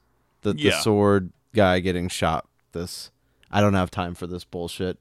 A big part of it for me was also the Batman esque use of the whip. Yeah. sort of using that as like a vine to swing from. Right. Yeah, this is where a little bit of that Han Solo Yes. comes out in him, but it ended up being a fortuitous accident because it's not originally how it was scripted. The famous scene in which Indy shoots a marauding and flamboyant swordsman was not in the original script. Harrison Ford was supposed to use his whip to get the sword out of his attacker's hands, but the food poisoning he and the rest of the crew had gotten made him too sick to perform the stunt. Oh wow. After several unsuccessful tries, Ford suggested just shooting the sucker. Spielberg immediately took him up on the idea, and the scene was successfully filmed. Which, again, is one of those happy accidents in filmmaking because, as you said, it jumps out to you as one of the memorable scenes, and I think it's one of the defining character moments. Absolutely. Yeah. Where, on the one hand, you could look at it, well, the, the hero's being slightly cowardice, using a weapon to kill this guy. But at the other time, hand, it's funny and it just proves that he's not trying to prove anything. That's right. Yeah. It's just the easiest way to deal with this. And this We're guy's moving on. wasting my time. Yeah, it adds a lot to the style, and the fact that it was unintended is kind of cool. Yeah. However, the mercenaries discover Marion and carry her away in the basket. She is then loaded into the back of a truck, which ends up turning over and then explodes, And that's it for Karen Allen. She's dead. seemingly killing her. Yeah. It's too bad. Could have stood to see a bit more of her. Indy is a little bit despondent and resorts to drinking. This is another thing that was left over that was essentially excised from the script, but he was also supposed to be a drinker, Mm. which ultimately doesn't really come through in the movie. No. Now, Marion more so. at this point, would you just quit? Well, I would. But I'm like- pretty easily convinced to quit. But Indy, what if the Nazis get the Ark? They'll be invincible. He's just like, who gives a fucking Yeah. shit? I Marion's don't care. Dead. Oh God, poor Marion. But I don't know. You never really got the sense that he was like that into Marion either. Yeah, he likes her, Sure. but He's okay. if she wouldn't have insisted on being his goddamn partner, Exactly. he wouldn't have brought her. I would say he's lukewarm at best on them as a couple. I do think that, but then I think later she Yes. grows on him I agree. when you finally do get to the "where doesn't it hurt" scene on the boat. That's right. Although he does fall asleep. He's just Legend. like, I'm keep you, dreaming, honey. He's a mastermind. I'm swimming in it back at the university. I don't got time for this shit. I know you liked Belloq. Quit saying you didn't. what did you do? Yeah. Belloq does show up to gloat and reiterate the significance of obtaining the Ark. As he states, he believes it's a transmitter, it's a radio for speaking to God. Well, Belloq, I got news for you. He's not happy to hear from you, evidently, really? based on what happens. I like how he's just making that up. Yeah, I know. Here's what I think it is. A little full of himself, maybe. Yeah. It is a weird scene though because they're sitting there and then Indy seems to misunderstand the situation and doesn't realize all of these men in, around him have guns and they're all with Belloq essentially, or at least paid by Belloq. Again, just not very perceptive. And then they don't kill him because those little kids run in. It's just a weird scene. I know. It's like, okay, Uncle Indy, come with us. they're like, oh, I guess we can't kill him because there's children here. We're not that big of monsters. You heard it here, folks. That's Matt right. says the Nazis not that bad. Although I guess they aren't really Nazis. They're just a French guy and a bunch of local mercenaries. That's right. Working for the Nazis. Come on. Yes. They're one party removed. I do think that they don't kill him because there is some thought amongst them that they're not sure if they still need him alive until the ark is actually found and recovered. They know this motherfucker's accidentally going to stumble into where they need to be. Pretty much. Yeah. Maybe Belloq doesn't want to admit that because he's got his own professional pride. Belloq's whole career seems to be based off just letting Indy lead him to Yeah, and the he, treasure. yeah, he- actually, yeah, he doesn't seem to be that upset about it. Yeah. He brags about it several times. And Imam deciphers the medallion for Indy, revealing that one side bears a warning against disturbing the ark, and the other has the correct measurements for the staff of Ra, an item used to locate the ark. It's like, well, if you're putting a warning not to disturb it, why are you then giving instructions on how to find it? Right. When I would watch this movie as a kid, at this point, I would just be watching and be like, all right, so now what is he doing? it's hard to follow, even well, this they. guy is a guy that Sallah knew. Yeah. And he's like, he'll be able to read this. It's like when that guy on Pawn Stars is like, That's right. Let me call an expert. I gotta find out. Yeah, yeah, more." I got Sallah doesn't have the answers yet. Yeah. I guess it maybe it's a an ancient language that people don't speak anymore or something Sure. like that. Yeah. I'm not sure.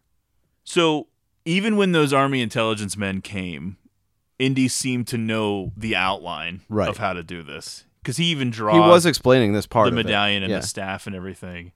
But where do you put the staff exactly? And that's what the instructions are, and that's the side that they don't have because it says I don't know what the unit of measurement is, but let's just call it feet, even though that's not what it is. Sure. The one side says put it five feet from wherever or whatever, or it need the staff needs to be five feet long. Mm-hmm. That's what it is. The the length of the staff. And then the other side of the medallion says, but then take one foot off to account for God or whatever the thing says. Sure. So the Nazis only have the one side, so they're using a five foot one instead of a four foot one. That's essentially what ends up happening. Right. It's not feet though, but you know what I mean. Uh huh. And since the Nazis only have that access to one side of the medallion, the side that burned into Toht's hand, they don't have the right measurements for the staff of Ra, and thus are digging in the wrong place, which both Indy and Sallah exclaim at the same time. They haven't found the Well of Souls yet, which is where the Ark is stored. Somebody tries to poison Indy by poisoning the dates, but Sallah spots the dead monkey, which ate the dates. Yeah, it's a sad moment. Yeah, I mean, you spend that much time training this monkey only to let it get killed by your own stupid poison. Seriously. You horse's ass. Brush with death here, though, for Indy. Yeah, he's thrown the date into the air and he's going to catch it in his mouth. Good spot by Sallah. Really? Would have thought he would have been more grateful. Indy and Sallah infiltrate the Nazi dig site while the Nazis are realizing they're no closer to finding the Ark. These guys seem like they're digging through the whole friggin' desert. Well, as Sallah says, they have not even one brain among them except for Belloq, and Yeah. Belloq isn't even that great. That's right. Yeah, I do think that Spielberg relished the opportunity to make the Nazis look buffoonish Sure. and sort of idiotic, while at the same time maintaining the right level of evil. Right.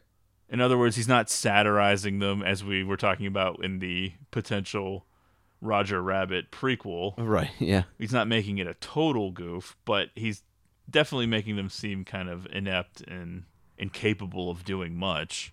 But there's also a menacing vibe in certain instances as well. Well, yeah, they still are Nazis. Yeah, yeah. Indy descends down into the map room and uses the medallion and the correctly sized staff of Ra to locate the Well of Souls, the Ark's resting place. So you have to wait till the sun is at the right moment. The sun's going to pass through. There's this swelling score here. It sounds really cool. And ultimately, I know it's an effect from 42 years ago, but that light going through the medallion still looks awesome. I know. They just really knew how to make a moment feel special back in the day. Totally. I would argue that the moment that sun goes through the medallion is cooler than any moment in an action movie in years. Now I know the the nerds are going to be like, "Oh, what about when Captain America catches Thor's hammer?" Oh, or whatever. bullshit. It's like, shut up. yeah, you mean a bunch of shit they drew on a computer? Captain America catches Thor's hammer. Oh, dude, Is that a big one that people? Oh my god, they Wow. were fucking cheering. Matt lives in this other world I have where he no has idea. no idea what's going on. That does come through a lot on the podcast now, where you're just completely oblivious. Uh, yeah, I know, but I think it's Well, it is for the best. We like to keep you like that. Yeah, yeah. You can't know too much. no. It would be dangerous. There would be another incident. I'd be back in the hospital. Yeah, you're very similar to Shatner's character from that Twilight Zone. ep. That's right. Indy then discovers, surprise, surprise, Marion still alive. Oh, okay. being held captive by Belloq and the Nazis. It's a pretty hilarious moment though because he doesn't free her. I know that is funny. Did they fake him out on purpose, or was this all just incidental? There's a lot of shit in this movie where you're kind of like, "Well, wait a minute. What happened now?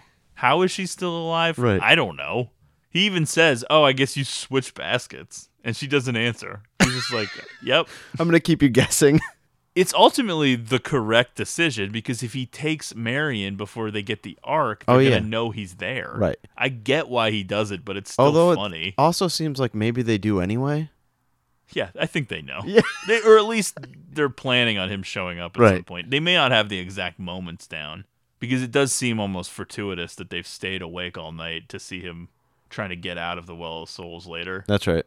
At the correct location, Indy, Sallah, and some men dig and discover the Well of Souls. Above them, the skies are getting pretty wild. I would describe them as poltergeist esque. I know that part's really cool too. These are some of the coolest shots. I'd be looking around and saying, guys, do we think maybe a little too ominous right now? Maybe we don't want to do this. Maybe this is a bad idea. Seems like there's a lot of warnings telling Well, it's about not to get worse too. Yeah, because they finally pry open the the well, and Sallah notices that the floor is moving. Yeah. Why is the floor moving? So yeah, I think they all set up with different animals, right? What's the one in two? Is that spiders or what is I, two? I couldn't. Or is it rats? Rats is three. Okay, then yeah, it's spiders. Or just I think it's just bugs. Well, then, then there's those crazy ants. Yeah. four, Right. which is not. I I've. I know that it's become like a thing to talk about how terrible four is, and I was always kind of like, well, it's not that bad, but it is kind of rough. Yeah. I really wanted to like it, but I was a little bit probably like you where I wasn't ready for people to hate it. Yeah. I just didn't want it to be hated. The opening is cool. Yeah. Oh, I do. Even if it's impossible, but it's still pretty cool. I had this weird feeling after it, people reacting to the whole alien angle like poorly. And I was like, as if a supernatural element is not part of all of the other movies. Yeah, well, I didn't have a problem with the alien part of it. It was more the execution of the alien part. Yeah. It. it just never. It didn't feel like the same. I do agree. and it relied a lot on CGI, obviously. Right. And I um, really haven't gone back and revisited it since it came out. So that shows how much I really liked it. But Yeah. I don't know. I'm not ready to be that person that hates an Indiana Jones movie. I have higher hopes. Yeah. For five, and the sad thing is that part of the high hopes comes from it not being Spielberg, because even though I think Spielberg is still a good filmmaker, I don't know that he has the popcorn blockbuster yeah. in him anymore. That part seems to have passed him by. So the snakes are covering the floor of the Well of Souls. Horrific, nightmarish. A million questions. Yeah. Why are there so many? What do they eat? What do they drink? How do they live like this all on top of each other on, all the time? Where do they come from? Where do they go? Where do they come from? Cotton Eye Joe. I I was saying to you, all of those snakes still need water. There's thousands of them. They're in a desert. I know. Where is the water sustaining these snakes? These are the kind of questions that you can't ask to make this make sense.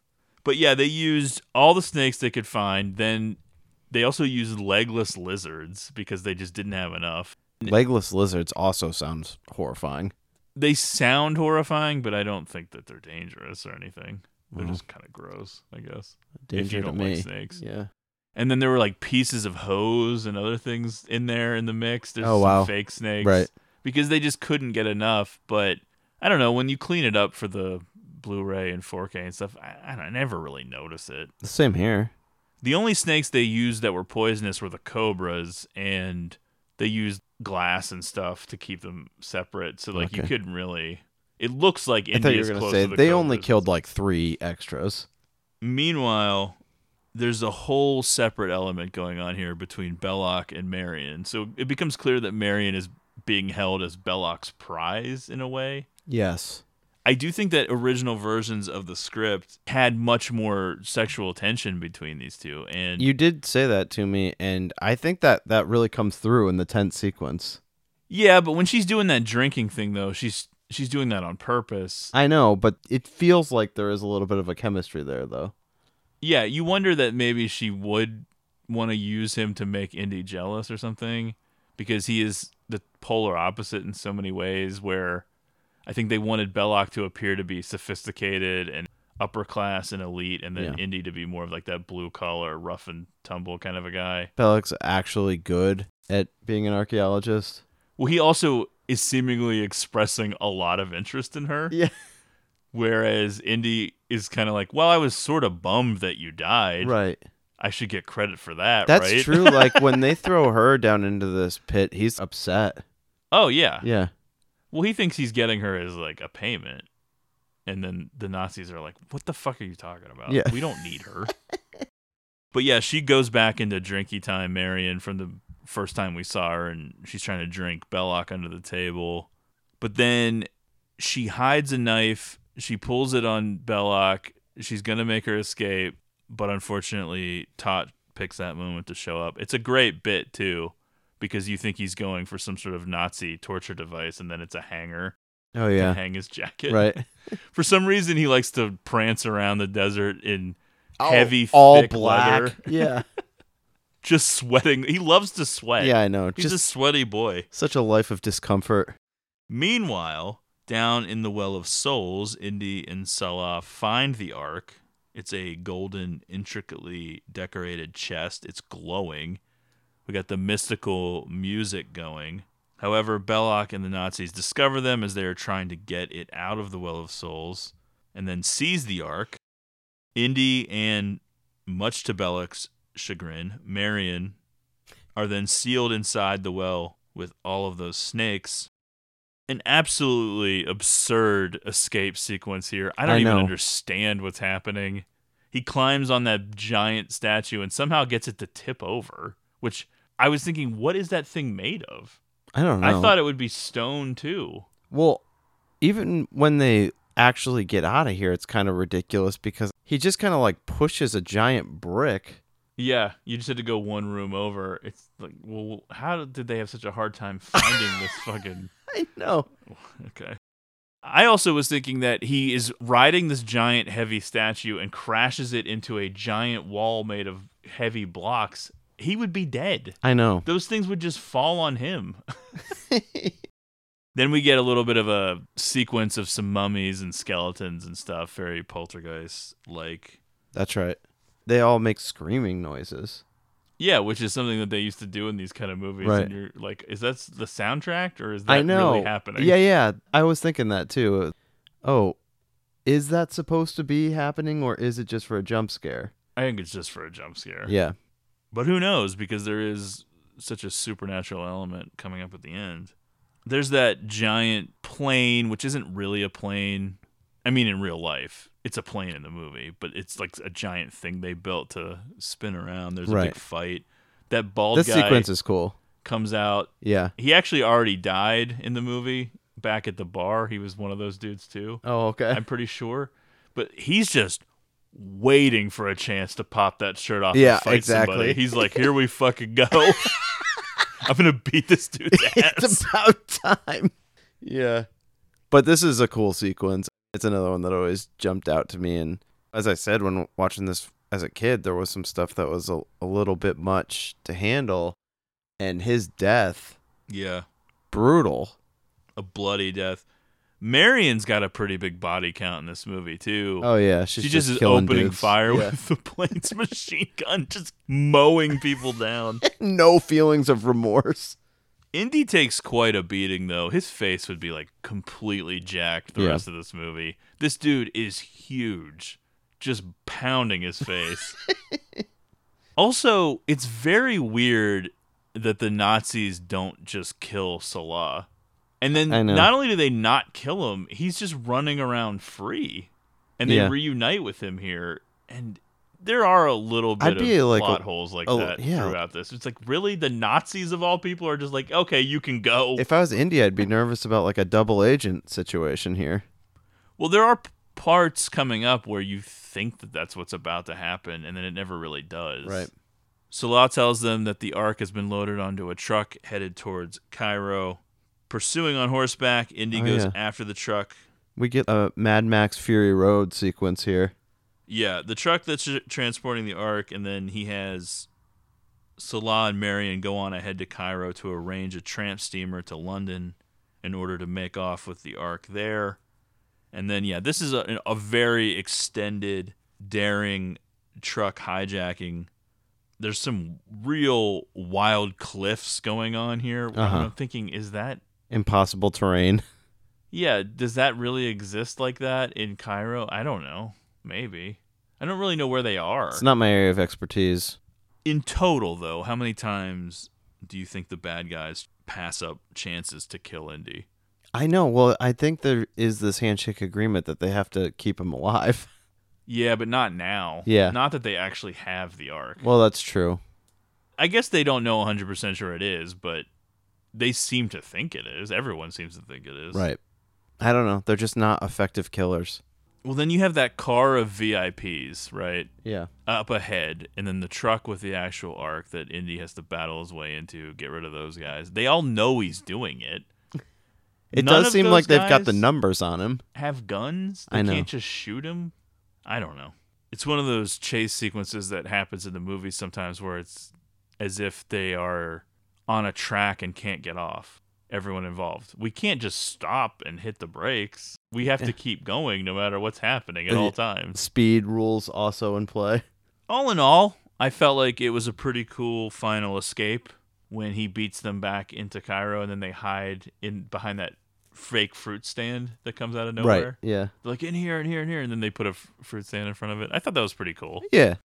Now it seems like a lot of the locals are on Indy's side all of a sudden. Well, they can't have the friggin' ark stolen from their region. Yeah, it did seem like a lot of the indigenous people to the area were a little bit upset that they were just taking this thing and going. Yeah.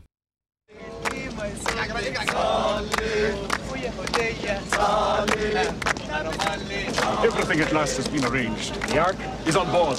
Nothing is lacking now that you are here. or what is left of you. Trust these guys? Yes. Mr. Katanga. Mr. Katanga, these are my friends. They are my family. I will get of it if they are not treated well. My cabin is theirs. Mr. Jones, I've heard a lot about you, sir. Your appearance is exactly the way I imagined.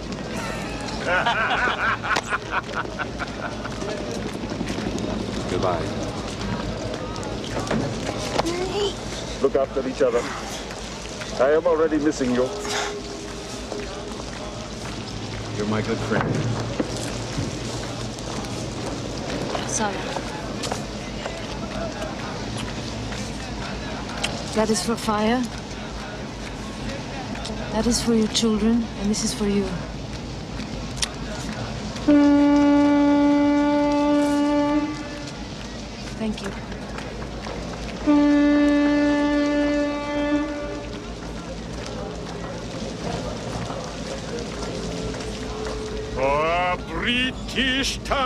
Tar is a soaring soul, as free as a mountain bud.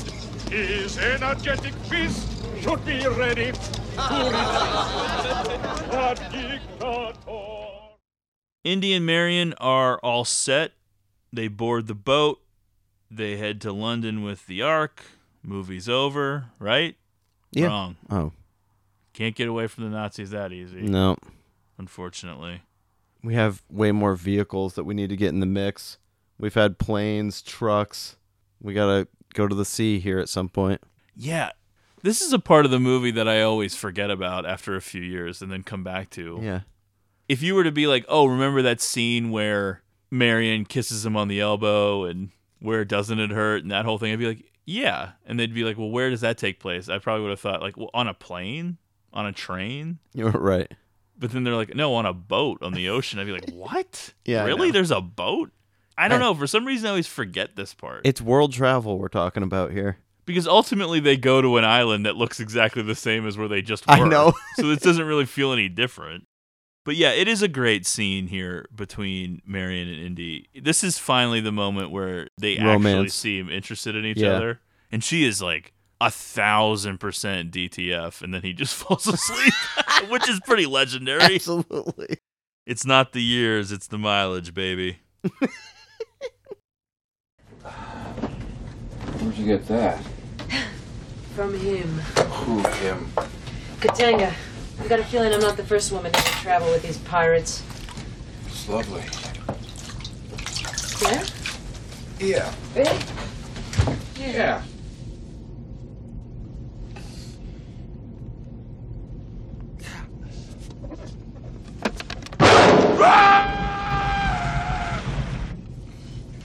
What'd you say?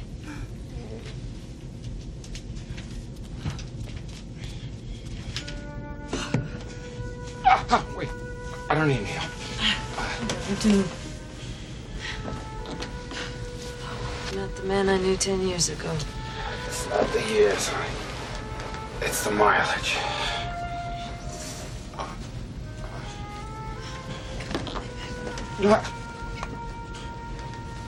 Please, I don't need a nurse. I just want to He's sleep. such a baby. Marion, leave me. What is this here? Go away. Yes. Hurts. Ow. Well, God damn it, Indy, where doesn't it hurt? Here.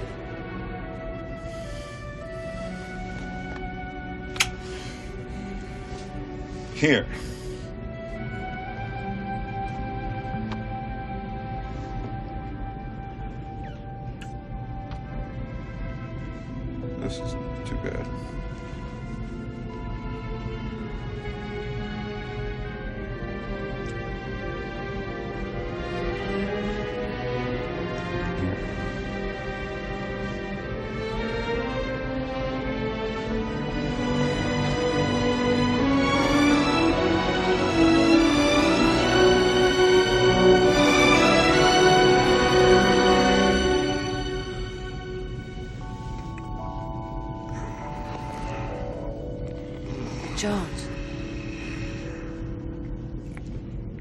Jones? We never seem to get a break, do we? on the boat, we get a little sample of the power of the Ark where it starts to burn in that case. Yeah. And then that mouse is like having a meltdown. I guess they just found a mouse that was being weird and they filmed it. And then I don't know how they confirmed this, but I guess they found out the mouse had like a brain tumor or something. You know, it was like Oh. flopping around all weird. And they were like, oh, that looks cool. We can make that look like it's part of the That's kind of sad. Ark. Well, it wasn't like it was anybody's pet. Yeah. I guess. I don't know. Maybe it was. Who knows? Maybe it was one of the hired animals. They're like, why is this animal being weird? Right. they had to keep a relationship long enough to find out its medical diagnosis. Well, that could be one of those urban legends. I That's don't know. true, yeah. Not all of the research I do is that well vetted. I'm not going to put that much time into it. Come on. I need to know the truth about this mouse. Prove it. Who identified that it had a brain tumor? Not long into the voyage, a German U boat intercepts the steamer and seizes the Ark and Marion. Indy, meanwhile, is hiding in the ship like a coward. By the way, not a great protector of Marion, I have No. to say. She's constantly being taken. Belloq can't wait to get his hands on Marion and claims her as his. This time the Nazis are like, all right, fine. We thought we already killed her. Instead of just shooting her on the spot, I guess we'll let you have her. I know. Before the Nazis depart, however, Jones covertly boards the U boat. This is all completely glossed over as to what the fuck is happening now. Does the submarine U boat thing not go all the way underwater? How the fuck does he go to the island with them? No, I know. How does, a good does question. he get into the U boat? I don't know. They never really explained this. Yeah. He's on top because they're not all the way submerged. That's but right. What are they going to travel all the way to this island without going all the way underwater? That doesn't seem likely. This does seem like something that could completely backfire on him. I'm drowning. Shit. I've made a huge mistake. The vessel travels to an island in the Aegean Sea where Belloq intends to test the power of the Ark before presenting it to Hitler. Now, if we were going to re envision Raiders of the Lost Ark and make it Tarantino's version, I think they skip this part. They go right to Hitler. Hitler's face melts when they open this thing. Oh yeah. And that's the end of World War II before it even starts, really. I base most of what I know off World War II off of this movie. this movie in particular. This is a documentary, this right? and Inglorious Bastards. Did the screening happen yet? I guess not because Hitler's still alive. Well, no, it definitely did, and this is way before Yeah, that. yeah, right. On the timeline. But it also makes you wonder why wouldn't the US use the Ark? We were willing to drop atomic bombs on Japan, but we're not going to unleash the Ark on the Germans? Come on. We're just going to put it in a warehouse Well, and never a- mention it again? It's power that they don't understand, so it's tough to wield. That's true. Just dump it over like a wheelbarrow. Everybody's like, holy shit. Faces melting everywhere. great moment here Absolutely. where Indy tries to take a Nazi's uniform and it doesn't fit. Did you think that's what I was gonna say? No. We remember I thought he- it was the sequence we were leading up to here, but well, he beats up Yeah. the one guard and the uniform doesn't fit. Right. That's great because that never happens. Always That's true, conveniently in a movie, it always fits. I know. So he has to get another guy. Indy is able to ambush the Nazi group and Belloq and Marion with a rocket launcher, I guess, and threatens to destroy the Ark. there's a lot of great shots and cool camera work in this movie, but this is one of my favorites. Like the way that it pans to him up, comes behind him, with the angle looking down at the group in that little canyon or whatever. Yeah. This is also famous because that fly lands on Belloq's face. Mhm. The way that it's cut in the movie makes it look like he eats the fly or swallows the fly. Oh yeah, Which he claims that he didn't and that it flew away, but the way that the scene makes it look like he does. By the way, Belloq actually kind of going complete unhinged here. I Well, mean, think- when he calls Indy's bluff, but I feel like he's lost his ability to maintain his cool. Well, I think he knows that he's not going to do it. No, I know, but Plus, if he's going to kill Marion, what is that like he noise that he makes though when those guys try to step in front of the ark? It's like Yeah, and he like takes a gun and points Yeah. it at the Nazis, and the Nazis just seem kind of cool with it in the end. They're kind of like, all right, well, I guess he had to freak out. I mean, that part is great though. Go ahead, blow it back to God. However, Indy does surrender after Belloq deduces that he wouldn't destroy something so historically significant. Yeah. Also surmising that Indy wants to know if the Ark's power is real. I do love that part though before it when he's got the rocket launcher or whatever. And he's just like, I just want the girl. Yeah, even Marion's like, come on, Indy, nobody's Bullshit. buying that. Shut up.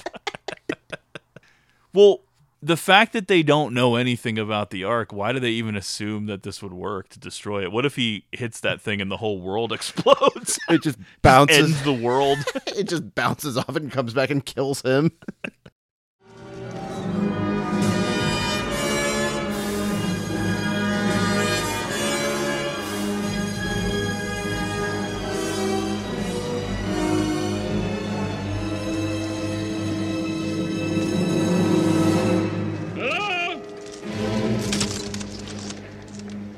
Jones!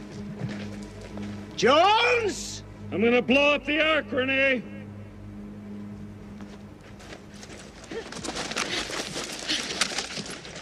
Your persistence surprises even me. You're gonna give mercenaries a bad name. Dr. Jones?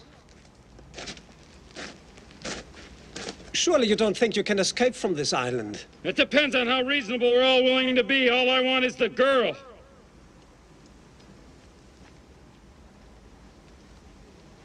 If we refuse? Then your Fuhrer has no prize. Okay, stand back. All of you, stand back. Stand back. Okay, Jones. You win. Blow it up. Zurück! Zurück! Zurück! Yes, blow it up! Blow it back to God. All your life has been spent in pursuit of archaeological relics. Inside the Ark are treasures beyond your wildest aspirations. You want to see it open as well as I. Indiana, we are simply passing through history. This. This is history.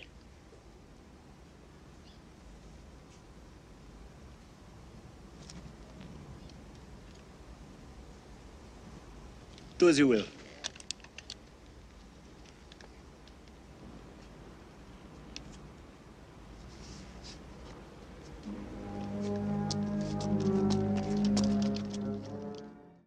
The Nazis restrain Indy and Marion at the testing site rather than just kill them. Right. As Belloq ceremonially opens the Ark, but at first discovers nothing except for sand inside. At Indy's instruction, he and Marion close their eyes to avoid looking at the opened Ark as it starts to release spirits, flames, and bolts of energy that spectacularly kill Belloq, Toht, and the assembled Nazis before sealing itself shut. In a really cool scene, you don't really understand what Indy knows. Yeah, I do think that there was some information cut there, but again, it's sort of like the end of just the. Last Crusade. Yeah. You just buy that Right. he's pure at heart because he's the good guy. Yeah. And that's almost more important And than it- closing your eyes. It, I think it goes with this whole figure it out on the fly attitude that he has. I think you are supposed to take it that he doesn't know. He's just like, I don't know, let's try closing our eyes. yeah, it's a last ditch effort that Right. just happens to work. But it may ultimately be too that they know that the Nazis are evil and that these people are not evil, and that's That is true. happening. Yeah. But it is fucking wild. I think in the script, it was just described as all hell breaks loose. So then they had to figure out what that was going to look like, and they Yeah. came up with all this different shit. So Belloq's head explodes, but it's obscured by those flames because originally they were like, no, no, no, this is rated R. So then they had to obscure the head exploding with the flames. But fuck that. I know. The exploding head never bothered me. It Same. was Toht melting, Melting. which is fucking I know. insane. A rough scene. a rough, It's a rough beat for Toht. I know he's a Nazi, but that's pretty wild. Well, that's the thing. I mean, it went from sweating to just completely melting off. Yeah, I actually was unrelated to the Ark. He just was like, his body was just like, "Are you kidding me? Wearing this leather, trekking through the desert." that fire from the exploding head was just getting to him. Yeah, Toht's death is so fucking crazy. I know. Indy and Marion eventually open their eyes to find the area cleared of bodies and their bindings removed conveniently. I don't really know why, but they're untied Right. somehow. It also does a good job just of disposing of all evidence of the bodies. Sure. They're just gone. Yeah. Hitler just completely losing an entire unit. I was thinking there's a lot of questions here, namely how do they even get off this island? I know. Do they drive the U-boat? But they also take the ark, and I was thinking like him and Marion I know. carrying the ark, and they drop it, and the lid falls off. Oh shit! right. Well, that's what I was thinking. Like after this, all this shit went down. Wouldn't you be like, you know what? I don't really feel like dealing with this Ark anymore. Yeah, Let's, get away from this it. thing. I've heard that there's people when they're that sometimes people experience that weird sensation when they're like up really high up in the air and they Yeah. have that urge to jump out of nowhere. Like Right. that some kind of thing happens. Oh, I know it well. And then you have Marion or him on the boat. Like, what, what if we just opened it? Even though they know it's Gonna melt their faces off. Let's just do it. Yeah. I know. But Um, somehow, some way, they get it back to Washington D.C. I'm not sure how or what happens. Yeah, I know. Checking that through customs. Back in Washington, D.C., the U.S. government rewards Indy for securing the Ark. However, despite his insistence, the agents state only that the Ark has been moved to an undisclosed location for, quote, top men to study. And then we see in a large warehouse, the Ark is crated up and stored among countless other crates. Which is a cool ending scene. Yeah, it makes you wonder what exactly the point of this is. Right. What is going on with these other crates? What is this place? I know, like, what is all this shit? They sort of address that in Crystal Skull, right? Yeah. Isn't there a whole sequence where Uh-huh. they're in a place like that? Is They it like are. Area 51 or I- something? yeah. Which I don't know if that's supposed to be the same place where the Ark ends up, but it's kind of the same idea, I guess. Right. And like I said, I feel like our government would definitely be trying to use this as a weapon. I don't think they would be responsible enough to just be like, you know what, let's bury this somewhere and get rid of it. But I don't know. They're not going to let Indy and and and his ilk study it. Yeah, which again, I think I, after this being a part of this, I would be like, I would want some space between this thing and myself. Yeah. So what are our final thoughts on Raiders of the Lost Ark? One of the all-time great adventure action movies.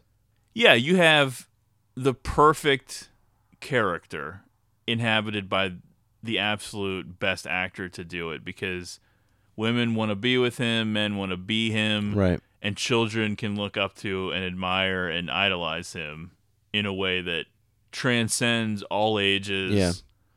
and everything. And it's weird. And going back to the Who Framed Roger Rabbit episode too, man, it was just a time where you could have like a PG movie be sort of risque and feels like it's for adults. Yeah. In Although it's interesting that PG 13 did exist by the time Roger Rabbit came out. True. But at this point, it did not. It's very hard to imagine a PG movie coming out today feeling like this. Oh my God, a PG movie? No way. Oh. You'd be lucky to get a PG 13. Let me rephrase. Impossible to imagine. Yeah. Who would have thought that we would become more and more and more puritanical? Like we would Well, just go completely the opposite direction. to swing back the other way, but I guess the way the 90s went, we were due for some years of heading backwards. Well, yeah, the culture was wilder in the 90s, but even then, by that point, you Right. wouldn't be PG for this. Agreed. We've just headed in one direction with ratings. We've really tightened that up. For sure. Spielberg and Harrison Ford's wife at the time, Melissa Mathison, wrote a script during shooting breaks on the location of this film. Mathison was there to visit her husband, obviously, and Spielberg dictated to her a story idea he had, and then she did the actual script. And that was eventually called E.T., the extraterrestrial. Oh, wow. How about that? Which she is the only credited screenwriter for. Oh, cool. But I guess he, he does like a story by credit or Uh. something on that one. That's cool that he gave her that credit. Do you have a favorite of the Indiana Jones movies? This one. Same here. Yeah. I don't know. A lot of people like Temple of Doom. Which is weird because it was reviled by critics at the time and still is. It has But I a still very f- I low like- Rotten Tomatoes score. You see people say that they like that one. I know it was very popular. Yeah. It was a huge hit, but this movie was nominated for Best Picture Right. and was loved, Yeah, whereas yeah. people thought the second one wasn't good. The third one is fun, but it seems more goofy.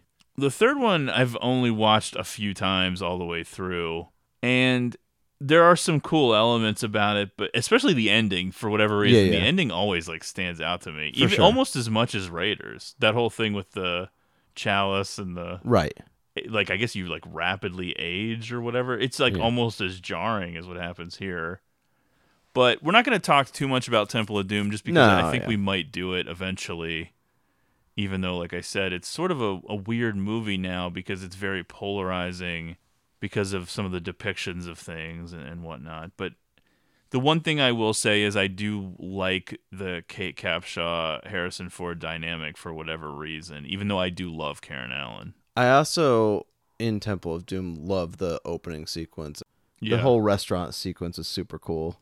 Yeah, it's a cool movie, and it's Yeah. definitely one that I think people who watched it when they were kids like in a different way. It's sort of like Hook. Right. Now, I know a lot more people probably don't like Hook than Temple of Doom. Get the fuck out of here. When you're a kid, Yeah.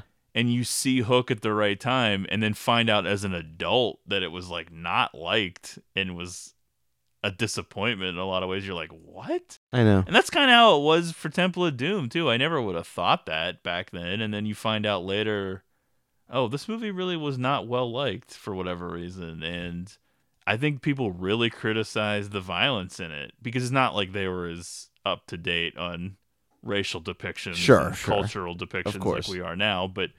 They were like, well, "This is way too violent. Like, what the fuck is going on Right. here?" That was a lot of the reactions to that movie. But I don't know. We'll save that for another time. Absolutely. Yeah. What are you doing? What?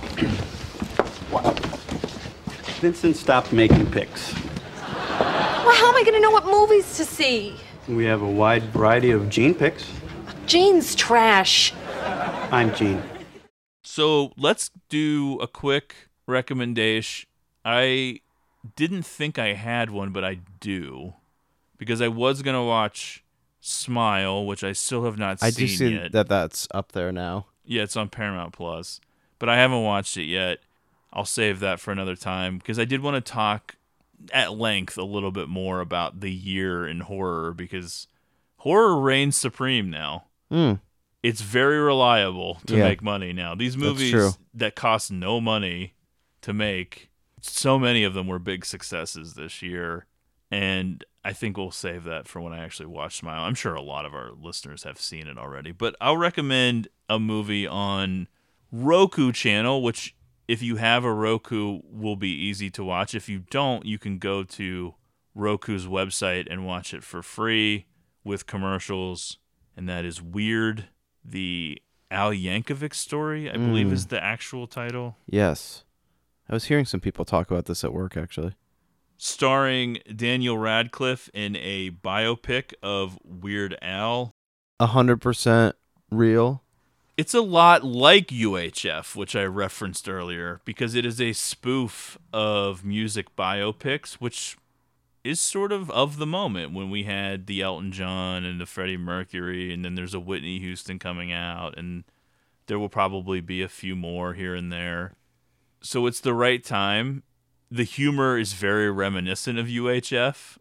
I think Weird Al wrote a lot into both. I don't know if he was the credited writer or what, but it's very much of that same humor. It is pretty fictional, but there's some real stuff mixed in too. But then at a certain point, it gets so absurd that all reality has waved goodbye. I don't want to give too many spoilers, but I'll say that in a world where there's not a lot of comedy films and not a lot of entertaining ones for sure, it was pretty funny. I definitely laughed a fair amount. Obviously, because of what I just said, I think our standards are a little lower than they used to be with comedy. But Of course. I mostly enjoyed it, and I thought some Alright. of the fun stuff that they changed from his life and, and went into all these crazy directions sort of made it a little more entertaining, even. And I do want to watch it. there's a lot of fun, weird cameos and comedy people and recognizable faces and stuff like that. And I don't know. It was pretty fun. You can find that on the Roku channel. Like I said, if you have a Roku, that will be very easy to find. And if not, you can go to their website. I, I'm assuming you could just Google it if you want, and it'll take you there because they're trying a different model where they pay for these things through ads. So you do have to watch commercials, but Alright. you know that's just part of the deal. Well, I'll just do. I'm watching season two of White Lotus, as I was telling you, and on HBO Max right now, and I'm really enjoying it. I kind of find it pointless, but endlessly watchable. Yeah, Like- I haven't dove into season two yet. Yeah, I don't know. I, as I'm watching it, I'm like, man, I kind of wish there was more like this. Yeah, I enjoyed season one. I don't remember. Did we talk about it on the show at all? Did I recommend season one or something? You and I talked about it at the time. I couldn't remember if you recommend. I feel like you had to have recommended it on the show. Probably. Yeah. Yeah, I definitely enjoyed the first season. It's sort of like Knives Out, where where we just have like a little bit of carryover, but it's all new. And Right. I think what Jennifer Coolidge carries over, and Yes. everyone else is different. Yep. pretty much. Yeah, I'm looking forward to it. I'll I'll definitely look into it at some point. I just haven't yet. There you go. So next up, we are doing a listener request. We're actually doing two in a row. Whoa. And that's going to take us to the We're end back. of our 2022 listener requests. That'll be coming right up soon. You know, we will be back next week, back on schedule on the regular day and everything. So look forward to that. If Twitter still exists, you can find us there at Greatest Pod. Make sure you subscribe to the podcast on Apple Podcasts, Podbean, etc. If you'd like a free sticker, just let us know and we'll send that to you. You can rep the show. Make sure you're telling your friends. Give us a rating and review if you haven't already on Apple Podcasts. Reach out any way you can. We love to hear from everybody. Give us your thoughts on Indiana Jones, Raiders of the Lost Ark, The White Lotus, Who Framed Roger Rabbit, Weird, any movie we've done, Yeah. whatever. And find us on Letterboxd. Zach 1983 and Matt Crosby, as I pointed out recently. If you follow me or Matt even, and we don't immediately follow you back for whatever reason because we're not paying that close of attention, just reach out, like comment on a review and say, "Hey, follow me back. I like the show," or what you know. If you're following Oh, from definitely. the podcast, just let us know because we'd like to follow you back too. Yeah. But I haven't been staying up to date on who's following me and all that stuff. So reach out just so I know. Anyway, thanks so much for listening. Happy Thanksgiving. Hope you enjoyed it, and we'll talk to you soon. Maybe I don't really wanna know how. Cause I just wanna fly. Lately, did you ever feel the pain in the morning rain as it soaks you to the bone? Maybe I just wanna fly, wanna live but don't wanna die. Just wanna